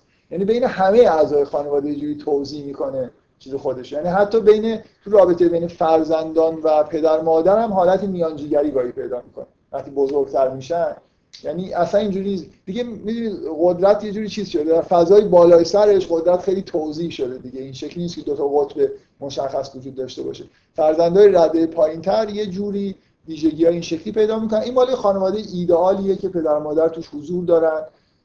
خیلی خانواده ها الان خانواده ایدئال که خانواده نیمه ایدئال هم نداریم. معمولا این عدم تعادل های وحشتناکی توی روابط پدر مادر اصلا وجود داره. اصلا اگه خانواده وجود داشته باشه الان کلا مشکل فقدان خانواده است. اگه خانواده به وجود بیاد و اونقدر دوام پیدا بکنه که دو تا سه تا بچه بیارن اصلا کلا الان همش تک فرزند و دو تا مثلا سومی چهارمی نداریم که بخوایم مطالعه بکنیم که ببینیم اصلا این حرفا درسته یا نه. دیگه دوران تموم شد. من این مثال رو می‌زنم برای اینکه این مثال ایده خوبی به آدم میده. انگار یه فضایی وجود داره. حالا من میگم اوربیتال. یعنی وقتی یه خانواده تشکیل میشه یه فضاها و جاهای خالی هست که فرزندان توش قرار می‌گیرن. حالا اینجا حرف از اینه که ترتیب تولد چجوری مثلا تاثیر می‌ذاره که اینا تو چه فضایی قرار بگیرن. من اینو به عنوان به اصطلاح یه مثال خیلی همچین ساده که میشه استدلال های منطقی در واقع آورد که چرا یه فضاهایی وجود داره و چطور فرزندا مثلا تو این فضاها توضیح میشن گفتم ولی می‌خوام اینو در واقع برم توی دیدگاه های دینی. موضوع خیلی خیلی در واقع گسترده تر و عمیقتر از این حرف هست. موضوع وجود داشتن فضای خالی که یه فرزند پر می‌کنه. اصلا این شکلی نیست. هیچ چیز رندومی وجود نداره. یه،, فرزند نه فقط این چیزهایی که الان من گفتم برمیگرده به اینکه منشای رفتاری خاصی فرزندان پیدا می‌کنن تو رابطه با خانوادهشون. در وقتی متولد میشن. نه اینکه از نظر ژنتیک چه اتفاقایی براشون افتاده قبل از اینکه متولد بشن. من چیزی که از نظر دینی می‌خوام بگم شما وقتی یه ایده های این شکلی رو پذیرفتید که از از لحاظ دینی واقعا یه, یه چیزی از مثل یه نیازی یه دعای نکرده ای حالا در مورد حضرت زکریا این دو مورد زکریا و مریم همه چیز خیلی روه واسطه ها هست شدن شما همه چیز دارید می‌بینید زکریا در واقع هر مردی من چند بار تو اون جلسات تاکید کردم. الان هم تاکید می‌کنم. وقتی یه چیزی رو خوب نمی‌تونم بیان بکنم مجبورم تاکید کنم. لااقل خودتون فکر بکنید امیدوارم که مثلا با تکرار کردن و تاکید کردن خودتون اینو در واقع یه جوری ببینید. من فکر می‌کنم اگه آدم یه حرفی بزنه و خیلی پشتش خوب نتونه استدلال بکنه یه جوری تو ذهن آدما جا نمی‌گیره. بنابراین من این چیزی که خوب نمی‌تونم استدلال کنم ولی مطمئنم درسته. سعی می‌کنم با تاکید و با مثلا چند بار گفتن اگه فراموش کردی دوباره. من بارها اینو گفتم دوباره هم میگم. موقعیت زکریا و مریم به عنوان پدر و مادر کلیه. خاص نیست. یعنی در هر پدر و مادر این اتفاقا میفته اینجا یه چیزی واسطه ها حذف شدن. یه چیزایی پرده های کنار رفته. شما دارید اون function ها رو صراحتا می‌بینید. مرد چی کار می‌کنه؟ زن چی کار می‌کنه؟ مرد معمولا دعا نمی‌کنه که یه فرزندی با ویژگی های خاص داشته باشه. به زبان نمیاره. ولی در درونش هست. فرق زکریا با یه مرد معمولی اینه که زکریا دقیقا یه موجودی رو می‌خواد و می‌دونه چی می‌خواد و همونو از خدا می‌خواد و همونو بهش میدن. می‌دونید؟ یه چیزی داره یه نیاز داره فرزندی داشته باشه. برای خاطر اینکه یه میراثی از آل یعقوب رو می‌خواد بهش منتقل بکنه. ویژگیاش هم میگه. میگه که من مثلا وجعل رب رضیا یه جورایی می‌دونه که چه تیپ فرزندی می‌خواد برای چه کاری می‌خواد و این چیزی که در واقع در ناخودآگاهش هست در به اصطلاح یه چیز واقعی یه نیاز واقعی اینو به زبان میاره و خداوندم عینا همون چیزی که می‌خواد رو در واقع بهش اهدا می‌کنه. در هر مردی این اتفاق میفته یعنی فرزند وقتی متولد میشه یه چیزی در وجود مرد هست. یه نیازی که ممکنه خودش ندونه. به کلام هم نیاورده باشه. نه تنها به زبان نیاورده درک درستی هم ازش نداره. ولی این نیاز رو داره. یه فرزندی با این ویژگی ها می‌خواد تو زندگی خودش. و اینه که به نوعی از این مرد در واقع منتقل میشه و زن اینجا مرد به دلیل اختلالایی که تو وجودش هست ممکنه اون ایده واقعی که در واقع باید منجر به فرزند بشه از کانال که داره میگذره کلی دچار نویز بشه. از اصطلاحات چیز استفاده می‌کنم برای اینکه در یه جوری چی بگم جایی دچار اختلال بشه مثلا دچار چی؟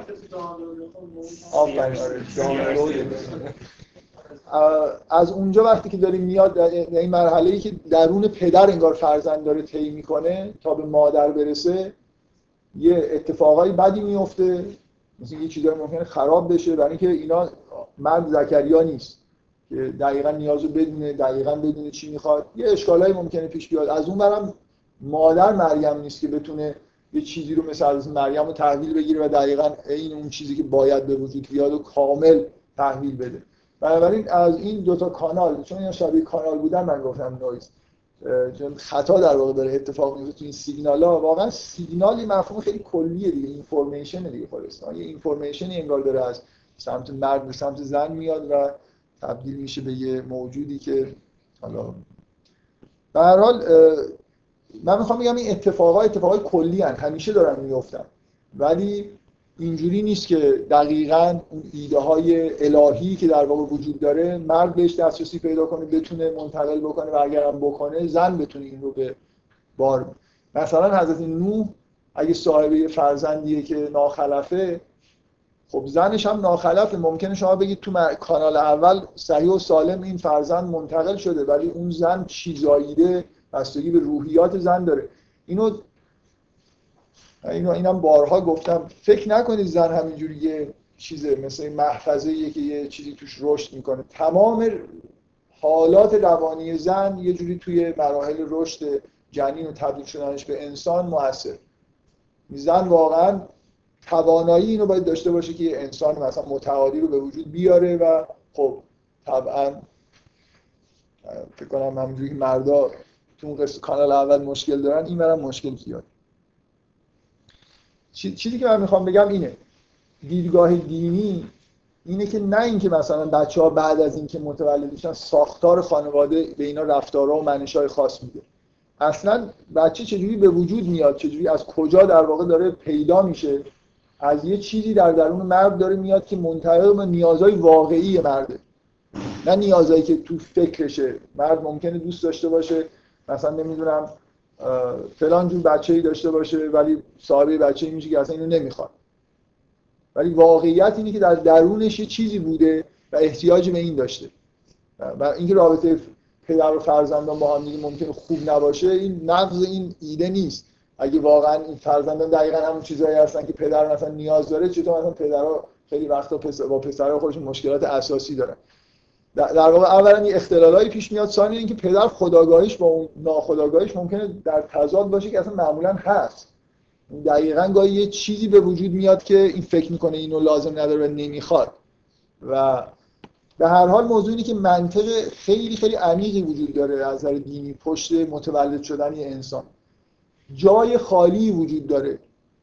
در خانواده خانواده احتیاج به همچین عنصری داره تو خودش. مثلا عنصر متعادل کننده می‌خواد این مثالی که زدم برای این بود که این بعد از مثلا دو تا فرزند یا مثلا بچه‌ای که به دنیا میاد اتوماتیک یه تعادلی رو ایجاد می‌کنه.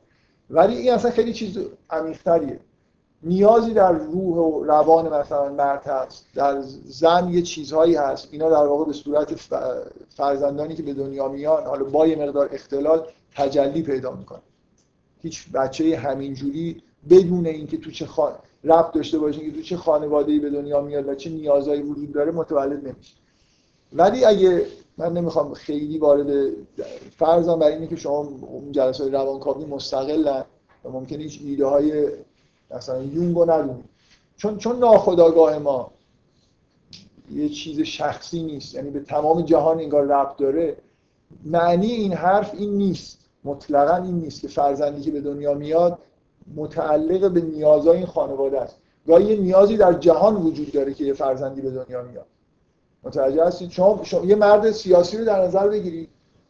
ممکنه صاحب فرزندی بشه که به درد خانواده خودش زیاد نخوره به درد جامعه بخوره. چون این عمیقا درگیر چیزه از روانی در واقع این وصل شده به یه جایی که نیازهای جامعه رو بیشتر داره می‌بینه. تا مثلا نیازهای فردی رو. به هر حال موضوعی که انسانی که به دنیا میاد من فکر کنم همه شما این ایده رو این حرفا رو بذارید کنار این ایده دینی رو دارید. هر انسانی که به دنیا میاد یه جای خالی رو داره پر می‌کنه توی دنیا. اینکه حکم داده میشه به آدمای خوب که مثلا وقتی فلما بلغ اشده آتینا و حکما و علما و کذالک نجز المحسنین که در مورد یا مثلا از ابراهیم دعا می‌کنه رب حبلی حکما و الحقنی به صالحین این آدما به یه منظوری انگار اومدن این دنیا. و مهمه که یه آدم بفهمه که چه جای خالی رو تو این دنیا باید پر بکنه. نکته مهم اینه که همیشه یه بخشی از این جای خالی مربوط به خانواده هست. خانواده نیازایی داره که اولویت شما همیشه این اولویت خانواده و اقربا رو اونایی که رابطه های تکوینی نزدیک دارن اولو ارحامن به اصطلاح. اینو تو قرآن می‌بینید تو قوانین ارث می‌بینید تو مسئله انفاق می‌بینید وقتی وقتی خداوند میگه که اگه می‌خواید انفاق بکنید بدید به زل قربا. یعنی اولین چیزی که یه آدم باید تشخیص بده اینه که در اطراف خودش چه جای خالی رو پر کرد. چیکار برای چرا من تو این خانواده به دنیا آمدم شما شما اگه استعدادهای ویژه‌ای داری این استعدادها اینجوری نیست که بی ربط باشه با خلاهایی که تو خانواده وجود داره. دقت می‌کنید منطقی وجود داره تو اینکه یه انسان استعدادایی پیدا می‌کنه. گاهی استعداد توی پدر مادر دیده نمیشه ولی یه دفعه فرزند استعداد داره. گاهی این استعدادها به درد جامعه می‌خوره به درد شهر می‌خوره به درد کل دنیا می‌خوره. گاهی این استعدادها دقیقا به درد خانواده می‌خوره. در حال موضوع اینه که آدما یه سری مسئولیت های local دارن یه سری مسئولیت های global تر دارن و اصلا این شکلی نیست که یه چیز random ی وجود داشته باشه و همینطوری یه دفعه انسانی بپره بیاد اینجا و هیچ معلوم نباشه چی کار است. جایی وجود داره و یه آدم ظاهر میشه. و اینکه این جای خالی چیه؟ یه مرد از روانی متعالی دقیقا اون جای خالی توی روانش نقش میبنده و بعد اونو منتقل می‌کنه و اگه همسرش هم بتونه اینو به دنیا بیاره یه آدمی دقیقا به وجود میاد که عینا انگار فیت همه چیزهایی که اطرافش وجود داره از خانوادهش گرفته تا مثلا جامعش به هر حال من نکته ای که می‌خوام بگم اینه که این ایده ای که حالا شاید توی حرفای عادله به طور خیلی ضعیفی وجود داره اینکه یه جاهای خالی وجود داره فرزندا کم کم میگن این جاهای خالی رو به ترتیب پر می‌کنن. توی ایده های مذهبی و عرفانی این خیلی خیلی چیز عمیق‌تری. یه عبارت معروف قدیمی هست که من نمی‌دونم حالا اولین بار کی بود. مثلا شما توی فصوص الحکم این عبارت رو می‌بینید که پسر سر پدره. شاید شنیده باشید. اینکه پسر سر پدره یعنی اینکه انگار یه چیزهایی در پدر یه رازهایی در پدر هست. اینا ظاهر نشدن. یه ممکنه مثلا گاهی اینجوریه. یه نیازایی در پدر هست. پدر نتونسته اینا رو بهش برسه. فرزندی انگار پیدا می‌کنه که از یه چیزهای خیلی درونی پدر این فرزند نگاه می‌کنه خبر میده.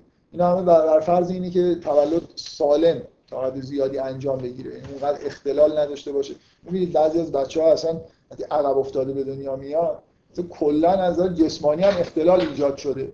چه برسه به اینکه بخواد مثلا از نظر روانی که ظریف‌تر سالم مونده باشه. در هر حال ایده کلی اینه.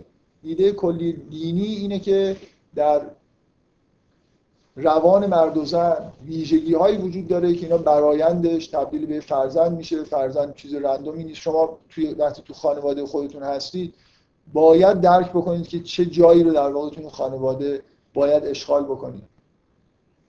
هر ویژگی که دارید یه ارتباطایی به محیطتون داره. یعنی یا به خانوادهتون یا به مثلا فرض کنید جامعهتون. یکی به دنیا اومدید برای اینکه کاری انجام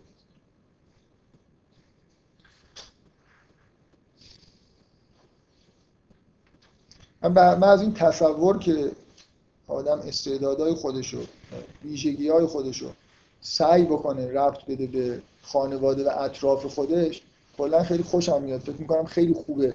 یه جوری بعضی از آدما فکر می‌کنن مثلا اگه استعداد دارن خود مال خودشونه دیگه. به کسی ربط نداره. خدا به من مثلا یه همچین استعدادی خدا به من نمی‌دونم مثل مثل آدمایی که میگن خدا به من پول داده. اصلا اصلا این تصور تصور دین. هیچ هر چی به تو دادن باید ببینی که چیکار باش بکنی. چیکار باید باش از اصلا می‌خوان که اینو کجا خرجش بکنی. هیچی به تو نمیدن که مثلا خوشحال بشی. می‌دونی؟ من من هیچی نمیدن. یه درصدش لاقل ممکنه یه چیزش مال خودت باشه برای خودت خرج کن. مثل این تصوری که در مورد مال وجود داره تصور کلی یه آدم مؤمن نسبت به هر چیزی که بهش داده میشه. اینکه باید از مال انفاق بکنید این انفاق از واژه نفق به معنای سوراخ. یعنی زیر کیسهتون باید سوراخ باید. کیسهتون نباید خیلی زیرش کاملا چیز باشه. شما جایی که مال توش میریزید باید یه راهی داشته باشه به کیسه های دیگه. یه جایی که خالیه شما اینو پرش بکنید. پدر مادرتون اگه فقیر هستن شما خب خدا اگه می‌خواست پدر مادرم پول می‌داد. پولا رو به من داده. و منم برای خودم مثلا خرج می‌کنم اینکه بعضی از آدم‌ها حتی نسبت فرزندان خودشون احساسشون اینه که خب من پول خودمه نمی‌خوام بدم به بچه‌ها. اصلا اینجوری نیست. یعنی بچه ها سهیمن شما می‌بینید حرف از اینه که وقتی فرزند متولد میشه رزقش خدا به پدرش میده دیگه. ها؟ اینجوری نیست که من بگم خب من, من عجیبه. چقدر کاروارم خوب شده به بچه هم نمیدن. حالا اونا برن خودش مثلا کار بکن یه اصلا رسما یه بخشی از در واقع چیزی که به شما می‌رسه رسما مال دیگران. این آیه رو دقت بکنید در مورد آدمای خوب. متقین میگه که و فی اموالهم حق للسائل و المحروم حق وجود داره. نه اینکه مثلا حالا من خیلی مثلا لطف دارم می‌کنم اینو میدم. احساس یه آدمی که آدم مؤمنیه اینه که توی اموالش مردم سهیمن اینجوری نیست که اینکه به من دادن اصلا درصدش مال مردمه. من باید بدم این درصد از مال خودم خارج بکنم. اینکه خمس و زکات و یه سری چیزای به اصطلاح احکام مربوط مال داریم این دقیقا همینو داره به شما میگه. اصلا مالت مال تو نیست. در یه حدش مال اصلا کلا مال یه قسمت زکات مال جامعه است. یه قسمتش مال مردم محرومه. یه قسمتش مال همسر و فرزندته. که نفقه مثلا واجبه اینجوری نیست که مردی کار بکنه پول در بیاره حالا پول خودشه دیگه. داد داد نداد نداد. به زنش باید بده به بچهش باید بده. اگه اطرافش پدر مادر یا نزدیکانش نیاز دارن باید بهشون انفاق بکنه اینا چیزاییه که در واقع ما به عنوان حکم دینی داریم. به هر حال این تصور که من هر چی دارم خانواده خودم در درجه اول نزدیکانم و, و کل دنیا رو به نوعی توش سهیم بدونم این تصوریه که توی مسائل دینی به طور کامل وجود داره. و فکر می‌کنم همونطوری که آدما باید درک بکنن که تو دنیا چی کاره هستن اول مطمئنا باید درک بکنن تو خانواده خودشون چی کاره هستن چی کاری از دستشون برمیاد. در واقع اون کاری که از دستتون برمیاد باید انجام بدید در اینکه اصلا برای همین به دنیا اومد. من چیزایی که به تجربه دیدم و شما هم احتمالا دیدید اینکه در تایید اینکه یه رابطه ای وجود داره بین فرزند و مثلا با والدین من واقعا اینو دیدم که آدمایی که یه استعدادهای ویژه دارن ولی در زندگی خودشون مثلا واقعا من آدمی دیدم که مثلا یه جور استعداد ریاضی داشته خیلی زیاد. ولی توی دورانی بوده زندگیش طوری بوده نتونسته بره و این حسرت به دلش بوده.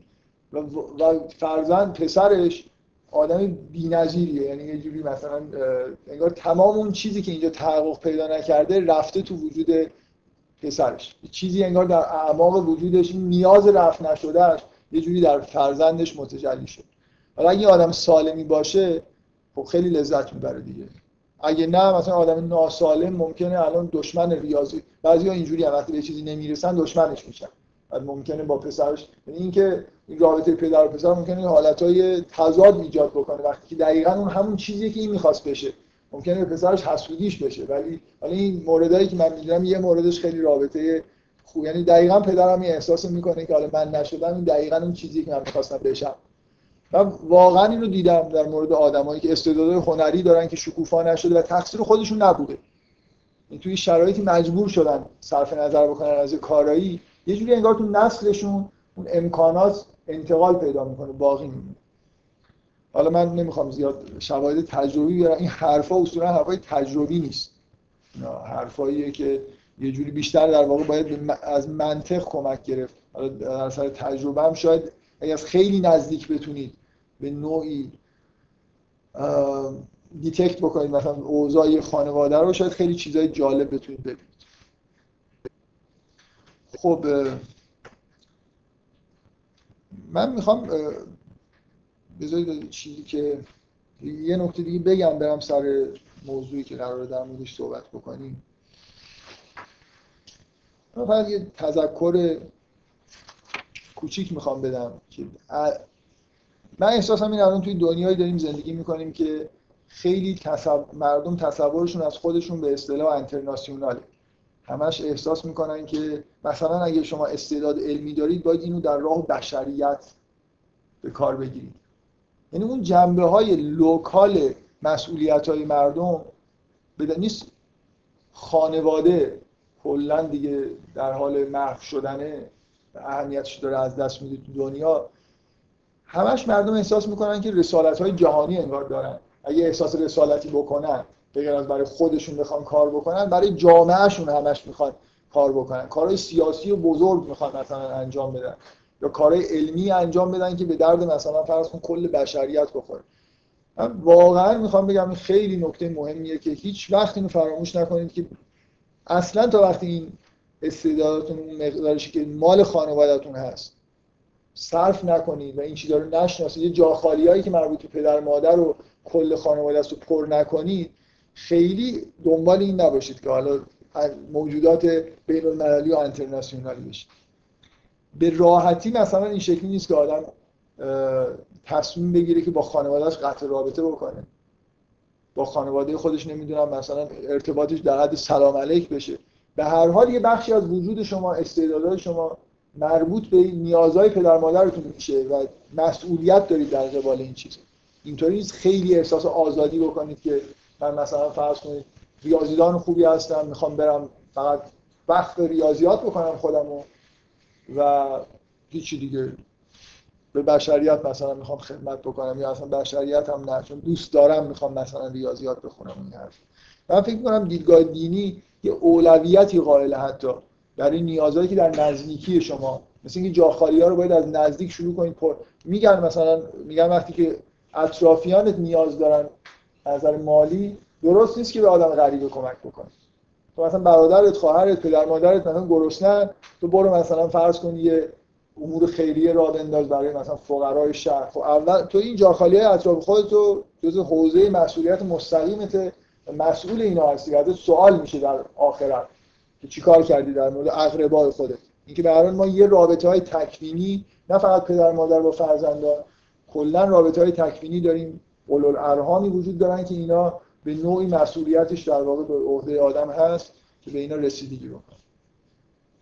چیزی که من می‌خوام از این مقدمات در واقع نتیجه بگیرم که در, در واقع به نوعی هماهنگ با شروع این سوره است مسئله اینکه چجوری از پدر به پسر یه چیزی می‌رسه اصلا چطور یحیی مثلا فرض کنید دقیقا ایده تحقق ایده ایه که زکریا داره و داره به زبان میاره.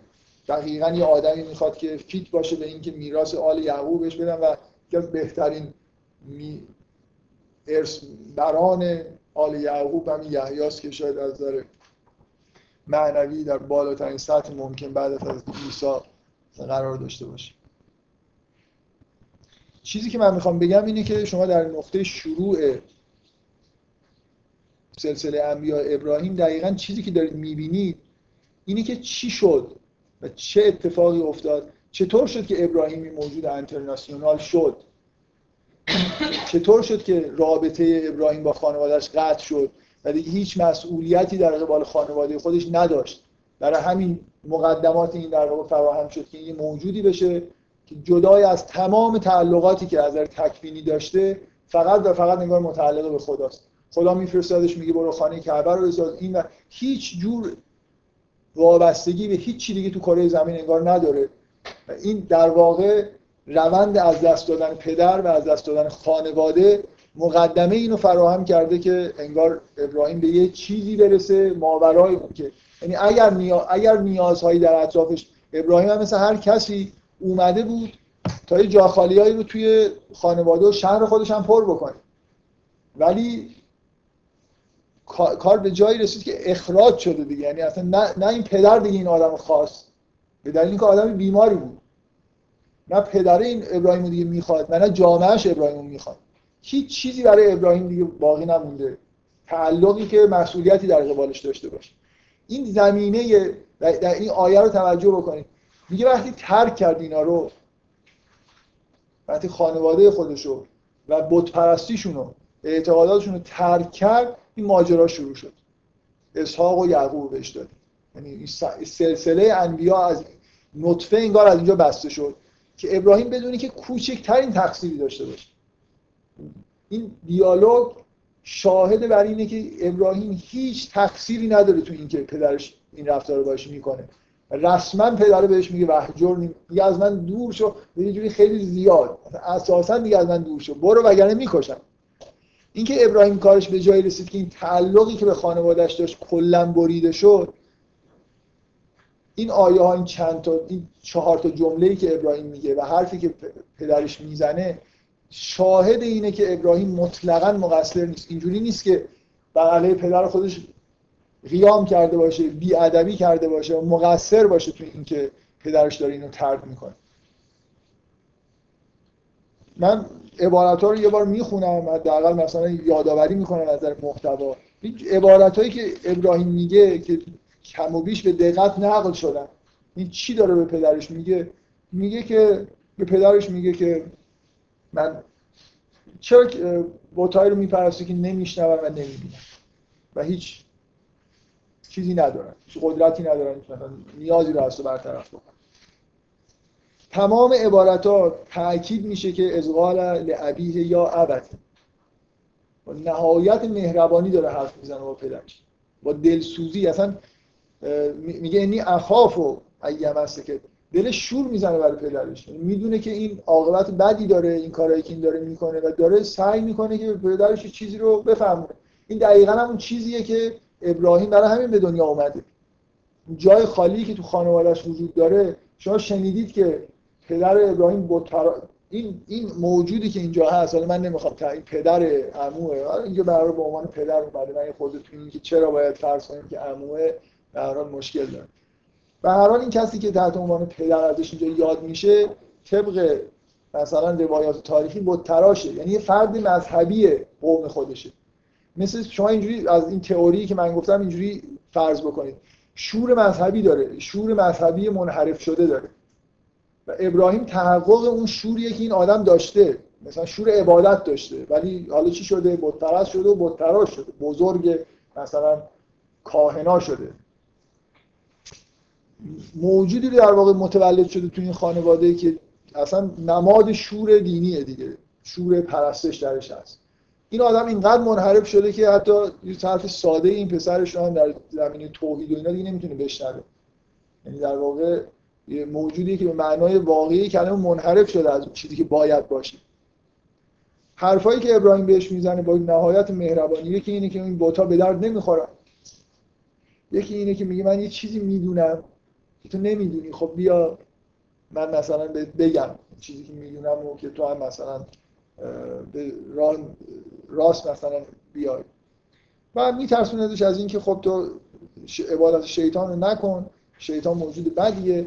و من میترسم که از طرف رحمان با لفظی از خدا یاد می‌کنه که بر نمیاد که کسی رو عذاب بکنه. ولی میگه اینی اخاف و یمسته که عذاب من رحمان فتکون علی شیطان ولی یعنی خب خدا که رحمانه ولی تو یه کارایی داری می‌کنی که مستحق عذاب داری جمله پدر یعنی این مقدمات اثبات اینن که ابراهیم هیچ چیزی نداره. یعنی هر همون فکر می‌کنم اون کاری که باید بکنه داره می‌کنه. داره پدرش رو انحرافای پدرش رو در سعی می‌کنه اصلاح بکنه. و پدرش حرفی که می‌زنه خیلی قاطعانه است دیگه. کار کارو تموم می‌کنه. میگه قال اراغبون انت ان الهتی یا ابراهیم. لم تنتهی اولا تهدیدش می‌کنه به قتل. سنگسارت می‌کنم وهجرنی من یا خودش میگه که از من دوری کنید. یعنی ابراهیم و خانواده ابراهیم ابراهیم ترک می‌کنن. ابراهیم کوتاهی در مقابل خانوادهش نداره. ببینید حضرت آدم اگر روز اول متولد میشه که پدر و مادر نداره به جایی وابسته نیست. این کلا یه موجود انترناسیونال هست. اینجوری متولد شده. بقیه ها اینجوری نیستن. روندی تو زندگی یه آدم باید پیش بیاد که همه تعلقاتش به طور بدونی که مقصر باشه بریده بشه تا این آدم بتونه تبدیل در واقع ببینید چرا ابراهیم آدمی که انتخاب میشه که رسالت ج... دقیقا انترناسیونال واقعیه دیگه رسالت جهانی داره. شما آیایی که در مورد ابراهیم هست ببینید چقدر واژه ناس کنارش میاد. اینی جاهلو که لناسه امام. میگه که مثلا تهرا بیتی لطائفین یا در مورد این اول بیت وضع للناس للذی به بکت اولین چی اولین کارهای انترناسیونالی که انگار در دنیا انجام شد همه رو ابراهیم داره انجام میده. برای اینکه دیگه نه خانواده ای داره نه قومی داره نه وابستگی عقیدتی به اونجا داره. یعنی چه از نظر تکوینی چه از نظر تشریعی رها شده و این رهایی راحت اتفاق نمیفته نمیشه تو پدر مادرت راحت ول کنی بری. دقت می‌کنید؟ ابراهیم آدمیه که این آیات دارن. به ما میگن که چطور شد که این اتفاق افتاد. چطور این آدم زمینه اینو پیدا کرد تبدیل به یه موجودی شد که انگار اول خلقته مثل حضرت آدمه. به جایی بس نیست این آدمی که کارگزار خداوند در زمینه و رسالت جهانی پیدا کرده و دقیقا این رسالت جهانی که حالا به ارث می‌رسه. دقت می‌کنید؟ اون چیزی که داره در ابراهیم نبی ما داریم. لزوما انبیا رسالت جهانی ندارن. ابراهیم کسی که رسالت نوح رسالت جهانی نداره. اینو دقت بکنید. ابراهیم برای قوم خودش نیست حتی. ابراهیم کسی که رسالتش رسالت جهانیه. برای ناس داره کار می‌کنه. مکه رو مثلا بنیان گذاری مکه رو برای اعراب نمی‌دونم مثلا اعرابی وجود نداره. برای نمی‌دونم یهود و بنی اسرائیل اصلا برای قوم خودش کاری نمی‌کنه. چون یه آدمیه که مهاجره دیگه. از اونجا که میاد بیرون میره تا کنعان از اون بر خدا بهش میگه برو تو عربستان. اینجا خونه درست کن مثلا. اون خونه ای که این در عربستان داره درست کنه تاکید رو اینه که مال ناسه. ابراهیم کسی که انتخاب میشه توسط خداوند یعنی جایلا که لناسه اماما. هیچ کسی قبل از ابراهیم این شعن این که رسالت جهانی یعنی برای تمام مردم در واقع الگو باشه برای تمام مردم این فعالیت های انجام بده رو به نظر میاد نداره. همه انبیا تو قوم خودشون در واقع دارن کار می‌کنن. این این رسالت جهانی از حضرت ابراهیم شروع میشه. و مقدمش اینه نه اینکه اینجا کار تموم میشه. اشتباه نکنید از اینکه فلما اعتزلهم و یعبود و ما یعبودون من دون الله و حبنا له اسحاق و یعقوب. می‌دونید که خیلی وقت بعد اسحاق و یعقوب واقعا خداوند بهشون داد به ابراهیم داد. ابراهیم بعد از اینکه از اینجا رفت مثل زمینه اینجا فراهم شد. یعنی آدم وارد این پروسه شد که بتونه امام ناس بشه. بریده شد از تمام ریشه های تکوینی و تشریعی که داشت از عقاید قوم خودش از خانواده خودش و قوم خودش بریده شد. اینم فراموش نکنید که پدرش گفت من تو رو سنگسار می‌کنم. ولی قومش بودن که قصد جونشو کردن. اونم نه به صورت سنگسار قصد کردن که بندازنش تو آتیش. مثل اینکه آخر کار به حال اونجاست دیگه که دیگه اصلا این آدم واقعا به معنی واقع کردن می‌خوام بکشن. و همه این ریشه ها بریده میشه. این آدم آدم حالا انترناسیونال خب، بنیان تو این آل ابراهیم دیگه. منظور چی نه منظورم اینه که اگه میگی رسالت یه چیز همه این رسالت رسالت جهانی. حتی انبیا بنی اسرائیل کاری که دارن انجام میدن درسته. قوم, ب... قوم بنی اسرائیل چرا تشکیل شده؟ برای اینکه رسالت جهانی داره. این قوم رسالت جهانی داره. بنی اسرائیل انبیاش میان تو خودشون کار می‌کنن. ولی این مسئله این که یه قوم انتخاب شده و داره تو این دنیا این بر اون میره این ادامه همون این بر اون رفتن ابراهیمه. رسالتی داره قوم بنی اسرائیل.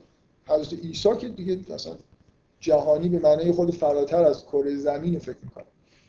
جهانی به معنای همه جهانه.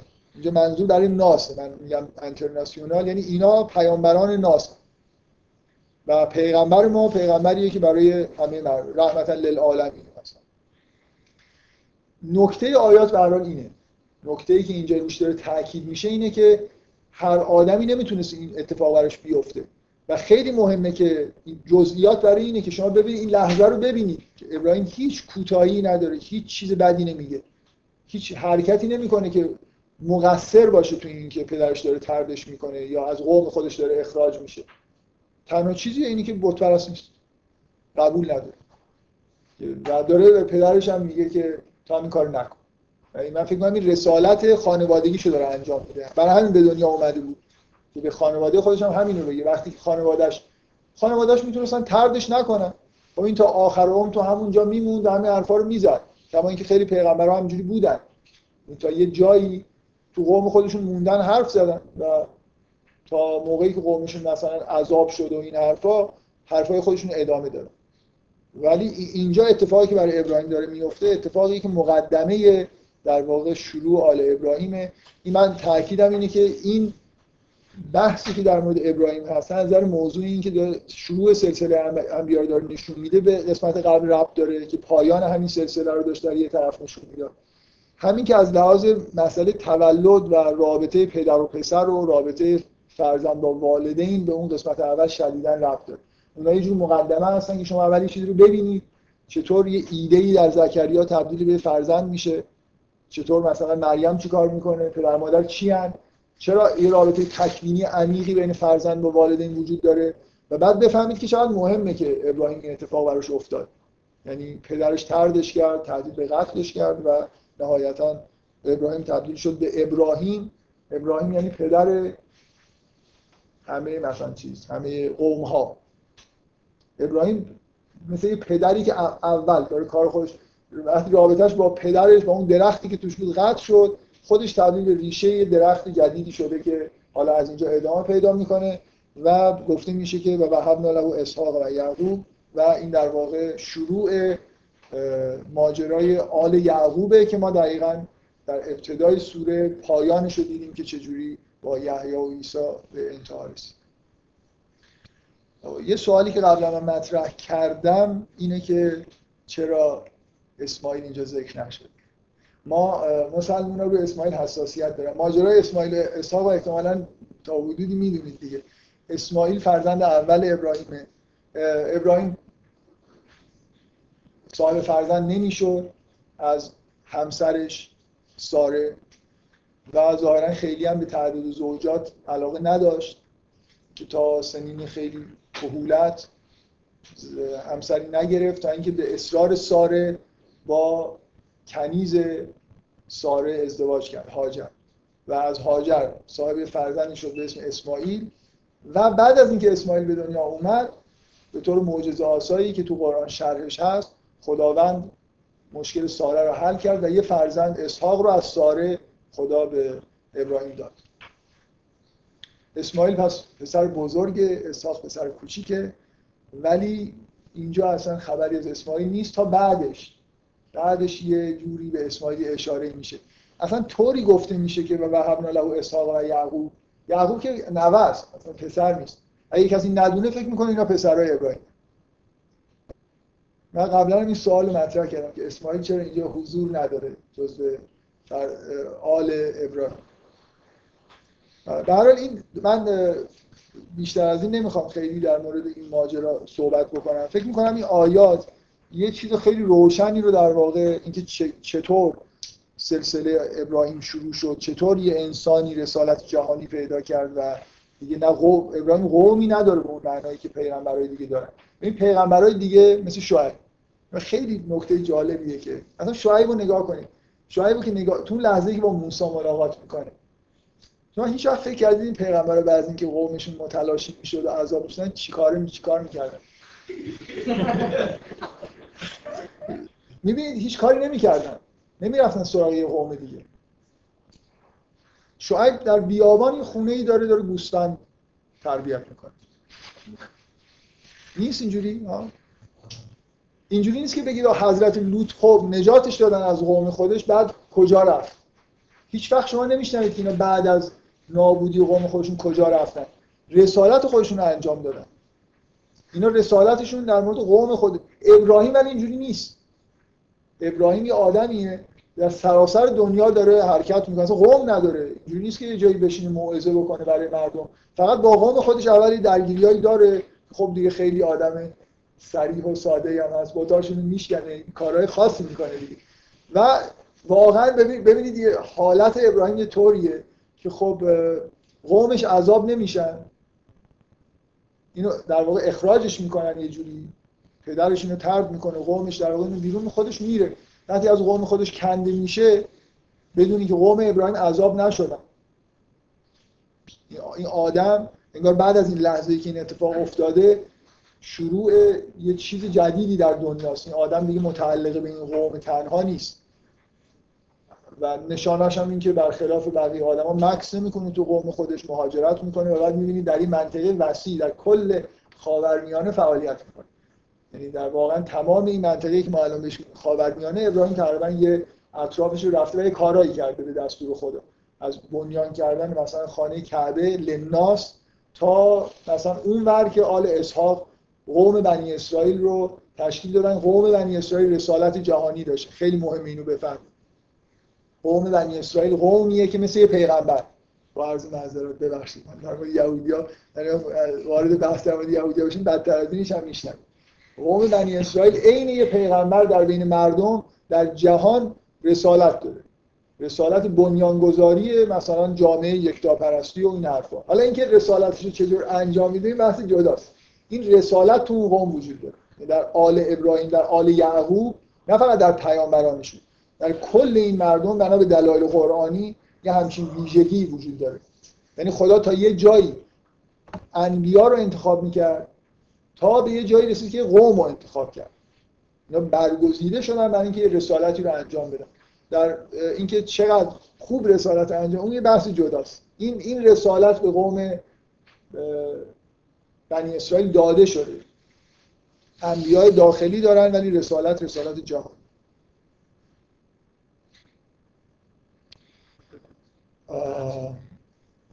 بذارید من شما بگید شما من روش نمیدم. نگران نباشید. من می‌خواستم این چیزها رو یه نگاهی بکنم. مطمئن بگم چیزی جانم بوده.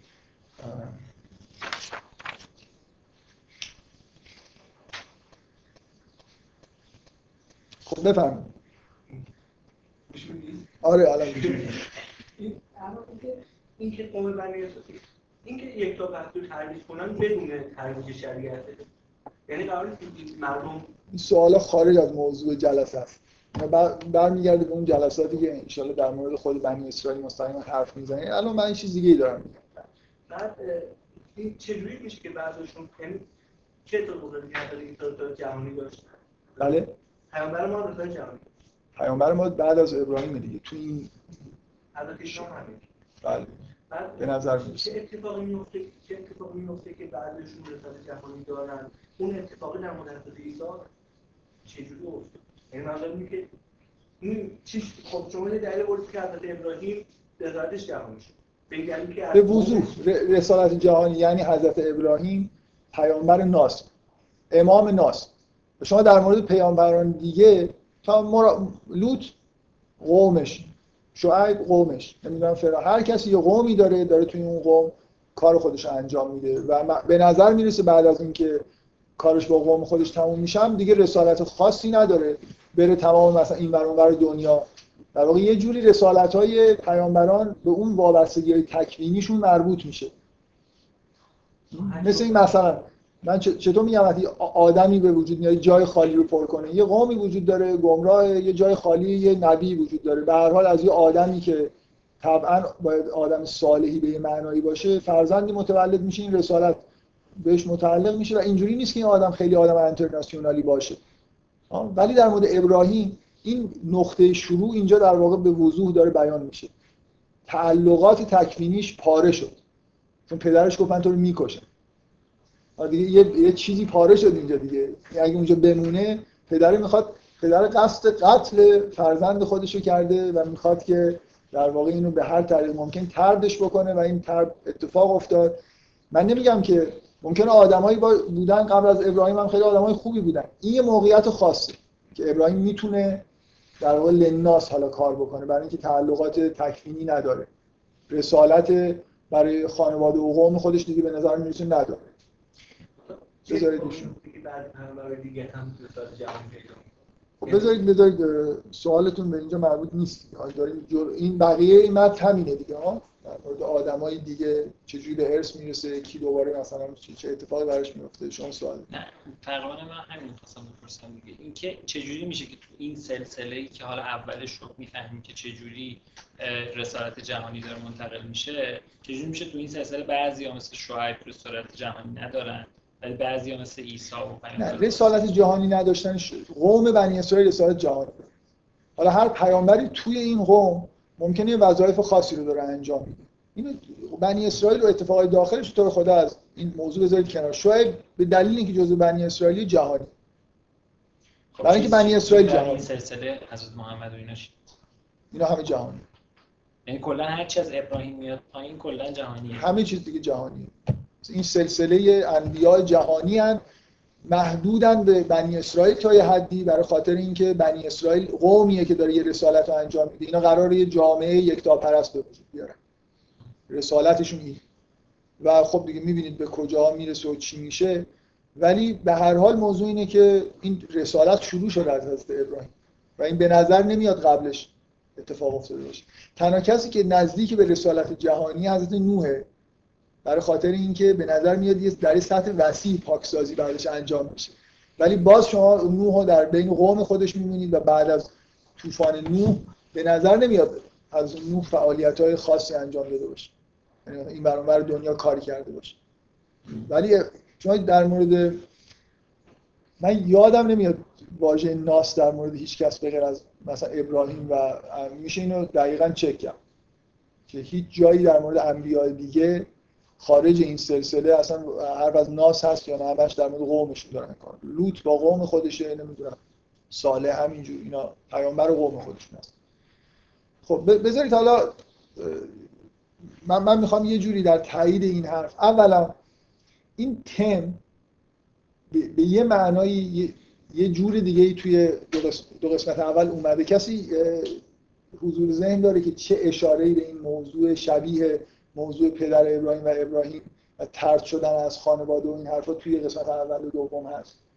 هر دو جا در مورد مریم یه جایی میگه که هر دو جا در مورد عیسی و یحیی یه حرف عجیبی زده میشه و برم به والدین ولم یکن جبارن اصلیا که آدم تو سه ذهنش سوال ایجاد میشه که یعنی چی اینا جبار و اصلی نبودن؟ در مورد حضرت یحیی جبار و اصلی برای اینکه اینا اصلا ببینید تولدشون طوریه. اینا تعلق اصلا عیسی تعلق تکوینی نداره. مادرش ترک می‌کنه. دقت می‌کنید به دلیل نوع و یحیی هم همینطور. ببین این دو تا پیغمبر شهرت دارن به که هیچ وابستگی به خانوادهشون نشون نمی‌دادن. و این این این در واقع اون آیه ها دارن اینو میگن. در مورد این دو نفر اصلا فکر نکنید که اینا آدمایی بودن که مثلا یه جوری خانوادهشون رو ترک کردن اسیان کردن و رفتن. این این آیه ها چی دارن در مورد ابراهیم میگن؟ ابراهیم توسط پدرش بدونی که هیچ اسیانی کرده باشه ترک شد. اونا هم اینجوری هن. حضرت عیسی اصلا پدر و مادر به معنای خا... هیچ کدوم اون دوتا خانواده به معنای نرمالش ندارن. به دلیل نوع خاص تولدشون. که اولا یه لحظه این که خیلی واضحه. یحیی که اصلا دعا کرد که زکریا که همچین آدمی بیاد دیگه. میگه اصلا اون آدم رسما به عنوان یه موجودی که وارث آل یعقوب به دنیا اومده. یحیی خ... یعنی خانواده یحیی جای خالی نداشت تو خودش که این آدم بخواد پر کنه. اینا م- در واقع مجوز یحیی و عیسی چیه که بدون خانوادهشون زندگی می‌کنن؟ یحیی در بیابان ها زندگی می‌کنه کاری به خانوادهش نداره. عیسی به نظر میاد که ترک می‌کنه خانوادهش رو و میره دنبال رسالت خودش. نه قوم دارن نه خانواده دارن. برای خاطر اینا وی- ویژگی خاصی دارن. قرآن می این تاکید می‌کنه که این رفتارهای خاص این دو نفر نه جباریت توش بوده نه عصیان. اینا آدمایی بودن که اینجوری یکیش اصلا به دنیا اومد با دعای اینکه میراث یعقوب رو تحویل بگیره. بنابراین نیازی تو خانوادهش نیست که بخواد دو وایسه. و تاکید میشه برم به والدین یعنی نسبت پدر مادرشون حضرت یحیی نسبت به پدر مادر خودش نیک رفتار خوبی داشت. ولی قیدی نداشت که مثلا فرض کنید بیاد یه کارای انجام بده. مثلا فرض کنید در امرار معاش خانواده به طور طبیعی باید همکاری می‌کرد دیگه. این قید رو نداشت. این قید روش نبود. زکریا هم اینو نمی‌خواست. همچین نیازی نداشت. حضرت عیسی هم که اصلا هیچ. از عیسی توضیح لازم نداره که اصلا خانواده به اون معنایی که ایده حضرت عیسی از روح القدس اومده بنابراین در اه، همراه با روح القدس این شکلی نیست که از حضرت مریم نمی‌دونم به روایتی مسیحی ها میگن که حضرت مریم خب تشکیل خانواده داد بعدش خانواده خودشو داشت. حضرت عیسی در کره زمین راه می‌رفت و معجزات خودشو می‌کرد. و می‌خوام بگم این لینک این عدم اسیان در مقابل پدر و مادر که اینجا روش داره تاکید میشه که شروع کار ابراهیم اونجا وجود داره. در مورد اون دو نفر که ویژگی های شبیه ابراهیم داشتن از نظر اینکه به خانوادهشون تعلق نداشتن تعلق به کل جهان انگار داشتن. ابراهیم تعلق داشت ولی بدونی که مقصر باشه پدرش لطف کرد و تعلقات برید. این یه نکته در مورد حضرت یحیی. چون در مورد بقیه پیغمبرها یه خود دقت بکنید. در مورد وضعیت خانوادهشون. ببینید که اتفاقایی که براشون میفته ببینید به طور اول از توضیحاتی که من در مورد تولد دادم خیلی طبیعی. دیفالت اینه که پدری که رسالت مثلا جهانی داره این ایده در درونش وجود داره ناخداگاه و خداگاه که این در پدری که میراث میراثبر یه رسالت جهانیه آدمیه که به شدت نیاز به یه کسی داره که ازش ارث ببره دیگه. این اصل چیزی که داره این میراث. بنابراین این که از پدر به پسر به طور طبیعی منتقل بشه این طبیعیه. طبیعی اینه که یه پدری پسری داشته باشه که بتونه این نیاز رو باش رفع بکنه. اینه که دیفالت توی این شاخه های انبیا پدر و پسر.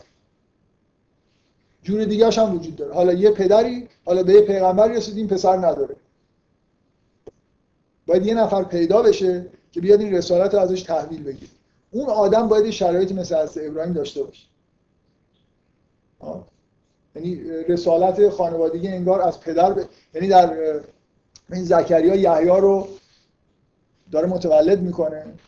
با دعای خودش. فقط در همین میراث. بنابراین اون شایستگی اینو داره به طور طبیعی که میراث برسه دیگه. اصلا برای هم برای همین نیاز به دنیا اومد ولی اگه پدر رسالت جهانی نداره بنابراین پسر یه سری نیازهای پدر و قوم و خویش و اینا هم انگار باید رفع بکنه دیگه. متعلق به جامعه خودش هم هست. پس به راحتی نمیشه یه پدری یه مردی اگه پیامبره اینو منتقل بکنه به یه کسی که در واقع فرزند یه پیامبری با این ویژگی نیست. درسته؟ شما توی ادامه این داستان در ادامه این آیات یه موردایی یه خورده در واقع غیر عادی که پیش اومده رو دارید می‌بینید. یکی مورد از موسی است از موسی شعیب داره اینو انگار تحویل می‌گیره بعدیه که اینجوریه دیگه. پیامبر زمان شعیب و حضرت موسی از خانواده‌اش چطور؟ پدری که ظاهرا نداره مادرش هم که این انداخت تو گهواره و فرعون هم که نقش پدرش داره بازی می‌کنه می‌خواد اینو بکشه. دنبال اصلا وقتی این اتفاق میفته که دنبالشن قراره که به قتل برسه فرار می‌کنه و می‌رسه به جایی که شعیب رو می‌بینی هیچ اصلا خانواده دیگه نداره در این دنیا. می‌دونید؟ مثلا اینجوری نیست که تعلقات خانوادگی اصلا هیچی نداره. تک و تنها مثلا به اصطلاح یه لاغبا ولی بیابانی یه آدمی که شایستگیشو داره و شعیب هم پسر نداره دختر داره برای اینکه می‌بینید دوستاندا رو دخترها دارن براش آب می‌کشن و مشکل اینجوری حل میشه دیگه. اونجا یه جای خالی وجود داره که این آدم میره پر می‌کنه. درسته؟ بنابراین حضرت موسی یه ویژگی داره که اینجا ذکر شده. آدمیه که نه اینکه سرسلسله است ولی پسر کسی که پیامبر مثلا اصلی زمان بوده نیست. و طی روندی تو قرآن نقل میشه که این چجوری در واقع به شعیب منتقل شد و بعد بزرگترین رسول در واقع بنی اسرائیل شد دیگه که ویژگی های رسالتی خیلی خیلی خاص داره. پس در مورد حضرت موسی این مسئله در واقع وجود داره. شما در مورد پیامبر خود ما که به نوعی سرسلسله است حالا به هر حال حداقل ما مطمئنیم که در پدرش و اینای شما می‌بینید که آدمیه که پدر مادر خوش در کودکی از دست میده و یه جوری از در خانواده توی شرایط غیر عادی قرار داره دیگه. تعلقات خانوادگیش به طور طبیعی بریده شده. آدمیه که اصلا پدر خوش ندیده مادر خوش از دست داده و یه جوری تو اون قوم داره انگار تک و تنها زندگی می‌کنه وابستگی های قومیش کم و چیزی که من تاکید کلا اینجوریه که شما مثل این روال این روال تعلق گرفتن این رسالت ابراهیمی شروعش و تعلق گرفتنش انگار وابسته است به اینکه شما یا پدرتون یه کسی یه جوری باید این ویژگی رو داشته باشید که بتونید جهانی باشید. من مجدد تاکید می‌کنم انترناسیونال شدن همچین یه کار اینجوری نیست که شما یه لحظه اراده بکنید که خب من دیگه اصلا به خانوادم به کشور خودم مثلا هیچ کاری ندارم. من این موجود انترناسیونالم که مثلا برای بشریت می‌خوام کار بکنم. حالا من نمی‌دونم استعدادهای ما چیا هست که بخوام برای بشریت کاری بکنیم اگه چیزی هم باشه به هر حال موضوع برمیاد که به این سادگی ها نیست. من می‌خوام به عنوان نکته آخر مطابق با روالی که همین سوره داره برسیم سراغ بریم سراغ حضرت اسماعیل. این چی حضرت اسماعیل چه اتفاقی براش افتاد؟ من فکر می‌کنم هیچ شکی تو این وجود نداره. که حضرت اسماعیل به عنوان فرزند ارشد جانشین حضرت ابراهیم بود. و برای همین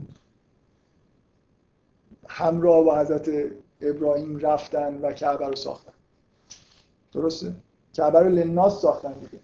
دقیقا یکی از مهمترین کارهایی که در رسالت جهانیش حضرت ابراهیم انجام داد بنا کردن کعبه بود. و کسی که باش این کار انجام داد حضرت اسماعیل بود. هیچ شکی بین برای مسلمان ها تو اینکه همچین اتفاقی افتاده نیست. به نظر میاد که همه چیز دال بر اینه که جانشین حضرت ابراهیم حضرت اسماعیل نه حضرت اسحاق چه اتفاقی میفته که؟ ولی برنامه الهی اینه که آل در آل اسحاق بنی اسرائیل در واقع رسالت رو به عهده بگیرن. ولی از اول اینا یادتون باشه توی قرآن تاکید میشه این ابراهیم و اسماعیل که داشتن کعبه رو میساختن دعا کردن که اینجا یه رسول بزرگی انگار بیاد. که مثلا کتاب و حکمت آموزش بده. درسته؟ حضرت اسماعیل چجوری خلق شد از اینکه این رسالت در واقع بهش نرسید؟ من می‌خوام این موضوع رو حداقل مطرح بکنم. این ماجرای درخواست از ابراهیم که اسماعیل رو سر به قره به این موضوع مربوط نیست. یعنی این اون چیزی که سربریده شد بریده شد تعلقات تکوینی بین ابراهیم و اسماعیل نبود. یعنی برنامه این, برنامه این شد که اسحاق رسالت رو از ابراهیم تحویل بگیره. در حالی که طبیعی انگار این بود که اسماعیل کسی باشه که به عنوان فرزند ارشد این نیاز رو باید برطرف کنه برای پدرش. یه چیزی انگار اینجا لازمه که این اتفاق در واقع بیفته. یه جوری بین رشته بین ابراهیم و اسماعیل باید بریده بشه و این با دستور قتل اسماعیل در واقع و پذیرش اسماعیل که توسط پدرش کشته بشه اینا همه این آدمایی که این ویژگی دارن انگار یه جوری قرار توسط پدرشون کشته بشه. ابراهیم اینجوریه موسی اینجوریه به نوعی اسماعیل برعکس. انگار این رشته رسالت جهانی متعلق بهش بود و بعد بریده شد. توسط اینکه ابراهیم دستور پیدا کرد که انگار این موجود رو از بین ببره و اونم پذیرفت و رفتن و این کار رو تا لحظه آخرم با جدیت و صبر انجام دادن. و اینجا در واقع انگار لحظه ایه که رسالت متعلق شد. یعنی وقتی شما وقتی ابراهیم نیت واقعی کرد که اینو از بین ببره حالا دیگه فقط اسحاق مونده دیگه. یه جوری انگار این رشته وصل شد به اسحاق. این برنامه که خداوند داشت مثل من بارها این حالا به عنوان یه همینجوری یه عبارت تمثیلی به کار می‌برم. انگار اسماعیل و این کعبه اینا نیروهای ذخیره. یه چیزی اینجا باقی موند برای خاطر اینکه اگر اونجا اوضاع خوب پیش نرفت که احتمالا واضح بود که خیلی خوب پیش نمیره برای خاطر این کار سنگینیه که مثلا در اون دوران بتپرستی قبل از حضرت عیسی یه قومی بیان و خیلی شاهکاری به وجود بیارن. اینا اینجا اصلا انی اسکن من ذریتی به وادن غیر زیزر اینکه ابراهیم دستور پیدا کرد که این آدما اینجا بذاره ولی رسالت منتقل شد به اسحاق از اسماعیل. من می‌خوام بگم نشانه این که اسماعیل رسالت رو انگار یه جوری به طور طبیعی داره اینی که اسماعیلی که کعبه رو همراه با ابراهیم می‌سازه نه اسحاق. و این دستور دستوریه که در واقع انجامش توسط ابراهیم و اسماعیل اسماعیل از پیغمبری که رسالت جهانی داشته باشه خل کرد. و علت اینکه در اون ماجرا وقتی داره نقل میشه اسم اسماعیل نمیاد برای اینکه اسماعیل توی این سلسله که رسالت جهانی دارن نیست. اسحاقه که اینو تحویل می‌گیره از ابراهیم و به یعقوب میده و بعد به یوسف و همینجور مثلا این سلسله داره ادامه پیدا می‌کنه. دقت می‌کنه و من به عنوان شاهد میگم همین آیات مربوط به اسماعیل رو بخونید. میگه واسکر فل کتاب اسماعیل انه کان صادق الوعد که اشاره به وعده ای که پدرش داد که من صبر می‌کنم در مورد اینکه ذبح بشم. و کان رسولا نبی رسول بود نبی بود. و کان یعمر اهله به صلات و زکات و کان این رب اهل خودش رو دعوت می‌کرد به صلات و زکات. دقت می‌کنید؟ یعنی رسالتش همین بود. اسماعیل محدود شد به اینکه همونجا خانواده خودش انگار رسول خانواده خودش باشه نبی خانواده خودش باشه. در حالی که کعبه رو قبل از این ماجرای سربریده شدن سربریده شدن تمثیلی قبلش کعبه رو برای ناس داشتن می ساختن همکار اسماعیل ابراهیم بود در رسالت جهانی که ابراهیم داشت. و اینجور من فکر می‌کنم تصور مثلا از ابراهیم هم احتمالا این بود خب این چیز دیگه جانشینشه. مهمترین کاری که داره انجام میده خداوند اینجوری خواسته که ابراهیم و اسماعیل با هم دیگه انجام بده. و این آیه شاهد اینه که دیگه اسماعیل بعد از این ماجراها محدود شده به همون آدمایی که تو اون وادی زیزر غیر زیزر ساکن شدن. همون اهل خودش رو داره به نماز و در تبلیغ می‌کنه. نبی هست. این رسول و نبی بودن که ربطی به این نداره که تو اون سلسله باشی یا نباشی. به هر حال این ماجرا فکر می‌کنم زمین ساز این بود که به طور غیر معمول اسحاق جانشین حضرت ابراهیم شد. من بعدم نمیاد اگه یه خورده وقت داشته باشیم ساعت چند دقیقه؟ هفت چند دقیقه یه چیزی رو کلا دیگه مشکل رو حل بکنیم. یه یهودی ها که کلا معتقدن که اسماعیل چون بعد پسر هاجر بود یهودی ها ایدهشون اینه که اسماعیل رو ابراهیم ترد کرد برای خاطر اینکه خب رفته بود مثلا یه همسری گرفته بود از مثلا همسری که برده بود و مثلا اصل عصبی نداشت. بعد ازش بچه دار شده بعد خدا بهش اسحاق داد. بعد دیگه خب مثلا بین ساره و هاجر و اینا اختلاف های افتاد و بعدم یه جوری شد که ابراهیم برای اینکه این مشکلی به وجود نیاد هاجر و ابراهیم و اسماعیل رو برد یه جایی دیگه انداخت و اومد سراغ خانواده. اونا روایتشون اینه. اسماعیل و هاجر رو فرستاد یه جایی و مثلا دیگه وسط حال بیابون مثلا هیچ ذکری هم ازشون تو تورات نمیشه. اصلش اسحاق بود برای اینکه فرزندی بود که فرزند زن اصلی ابراهیم بود و این حرفا. به طور معجزه آسان به وجود اومد. بود بعد اسحاق قطعا اینجوری هست. ولی داستان مسلمانایی نیست که اسماعیل بردن یه جایی مثلا انداختن و برنامه بود. اسماعیل رفت اونجا موند و قرار شد که این بر سلسله ادامه پیدا بکنه. به هر ایده یهودی ها نسبت به و مسیحی ها نسبت به ماجرای اسحاق و اسماعیل اینه که اسماعیل تحقیر می‌کنن. اسحاق فرزند اصلیه و اصلا قرار نبوده اسماعیل کاری باشه و اون کسی که قرار این نکته که می‌خوام بگم اینه در روایت یهود و مسیحی اون کسی که قرار ذبح بشه اسحاقه. و معلوم هم نیست چرا قرار ذبح بشه. یعنی توضیحی وجود نداره که چرا. و من به نظر من توضیحی وجود داره به غیر از معنویتی که تو این کار هست که چرا این حکم غیر عادی در واقع از ابراهیم خواسته میشه که اسماعیل رو بکشه.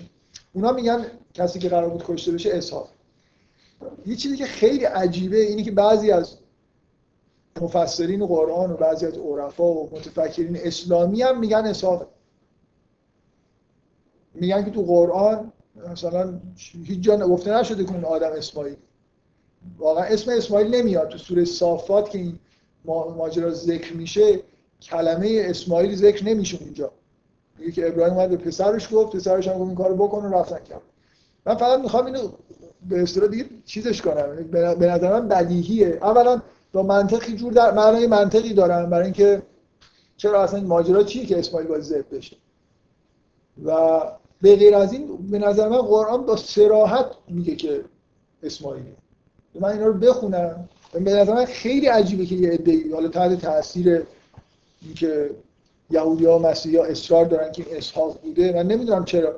من فکر می‌کنم تو سوره صافات شما بخونید واضحه که این آدمی که اینجا هست اسماعیل یه لحظه اجازه خب بگید. چیه سوالتون؟ اتفاقا دیگه اسحاق سربریده بشه طبیعی تره چرا؟ بخاطر اینکه مگه نمیگه کسی که رسالت جهانی باید پیدا کنه؟ نه نه. کسی رسالت جهانی باید پیدا بکنه. کسی که پدرش رسالت جهانی ندارن. و می‌خواهد رسالت جهانی پیدا خب رسالت... پدرش که جای خالی آدمی که رسالت جهانی رو ازش تحویل بگیره نداشته. مثلا یه نیازهای شخصی هم مثلا داره. خب؟ پدر ابراهیم اینجوریه. ابراهیم می‌خواد به عنوان سر یا اینجوریه. ولی اینجا برعکسه. پدر رسالت جهانی داره. و باید به اسماعیل به طور طبیعی تعلق بگیره. و حالا قطع این ارتباط در واقع قطع ارتباط اون رسیدن رسالت جهانی دیگه. رابطه ای که بین ابراهیم و اسماعیل هست قطع میشه. درست؟ اینجا چون اینجا حالت چیزشه قرینشه رسالت جهانی خب. از خودش دقیقا وقتی دقیقا وقتی اصلا اینطور نیست. رسالت جهانی به ابراهیم تعلق گرفت. مثلا اینکه کی این میراث رو تحویل می‌گیره. اسماعیل یا اسحاق؟ فرض کن به طور طبیعی قرار بوده اسماعیل تعلق بهش تعلق بگیره. وقتی قرار شد ابراهیم اسماعیل بکشه خب دست میراث بر اسحاق شد دیگه. حالا اینکه تحقق پیدا نکرد این ماجرا این بحث جداست. تو فکر کنی کارو می‌کرد ابراهیم. چه اتفاقی میافتاد؟ رسالت می‌رسید به اسحاق همین اتفاق افتاد. اون آدم اینجوری رشته های تکوینی رابطش با این خانواده با این عمل اینکه این قهرمانان اون پذیرفت این کار انجام داد نهاد شد اینجا جاییه که رسالتی تو پدر هست. همیشه چیزه تو فکر کن در این منهایک داره این قصد کشتن در یه چیزی ضرب در این منهایک قرینش می‌کنه. اونجا که نیست به وجود میاد اونجا که هست از بین میره دیگه.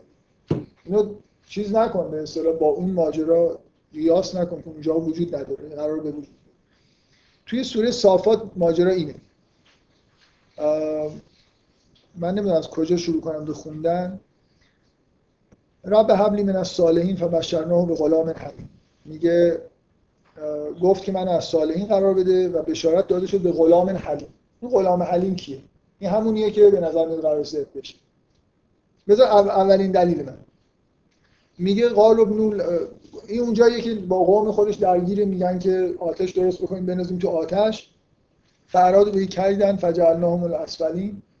کیدی کردن و اینو ما جز اسفلین قرار دادیم قوم رو. خب؟ و قال اینی ذاهب الی ربی سیهدی. ابراهیم رفت. رب حبلی من از صالحین دعا کرد که خدای از صالحین به من بده. فبشرناه به غلام حلیم. و بشارت داده شد به غلام حلیم. این پس فرزند اول دیگه. این اولین بار این دعا کرد که به من این فرزندی بده. فرزند نداشت. خدای به من. رب حبلی یکی دیگر من از صالحین نیست.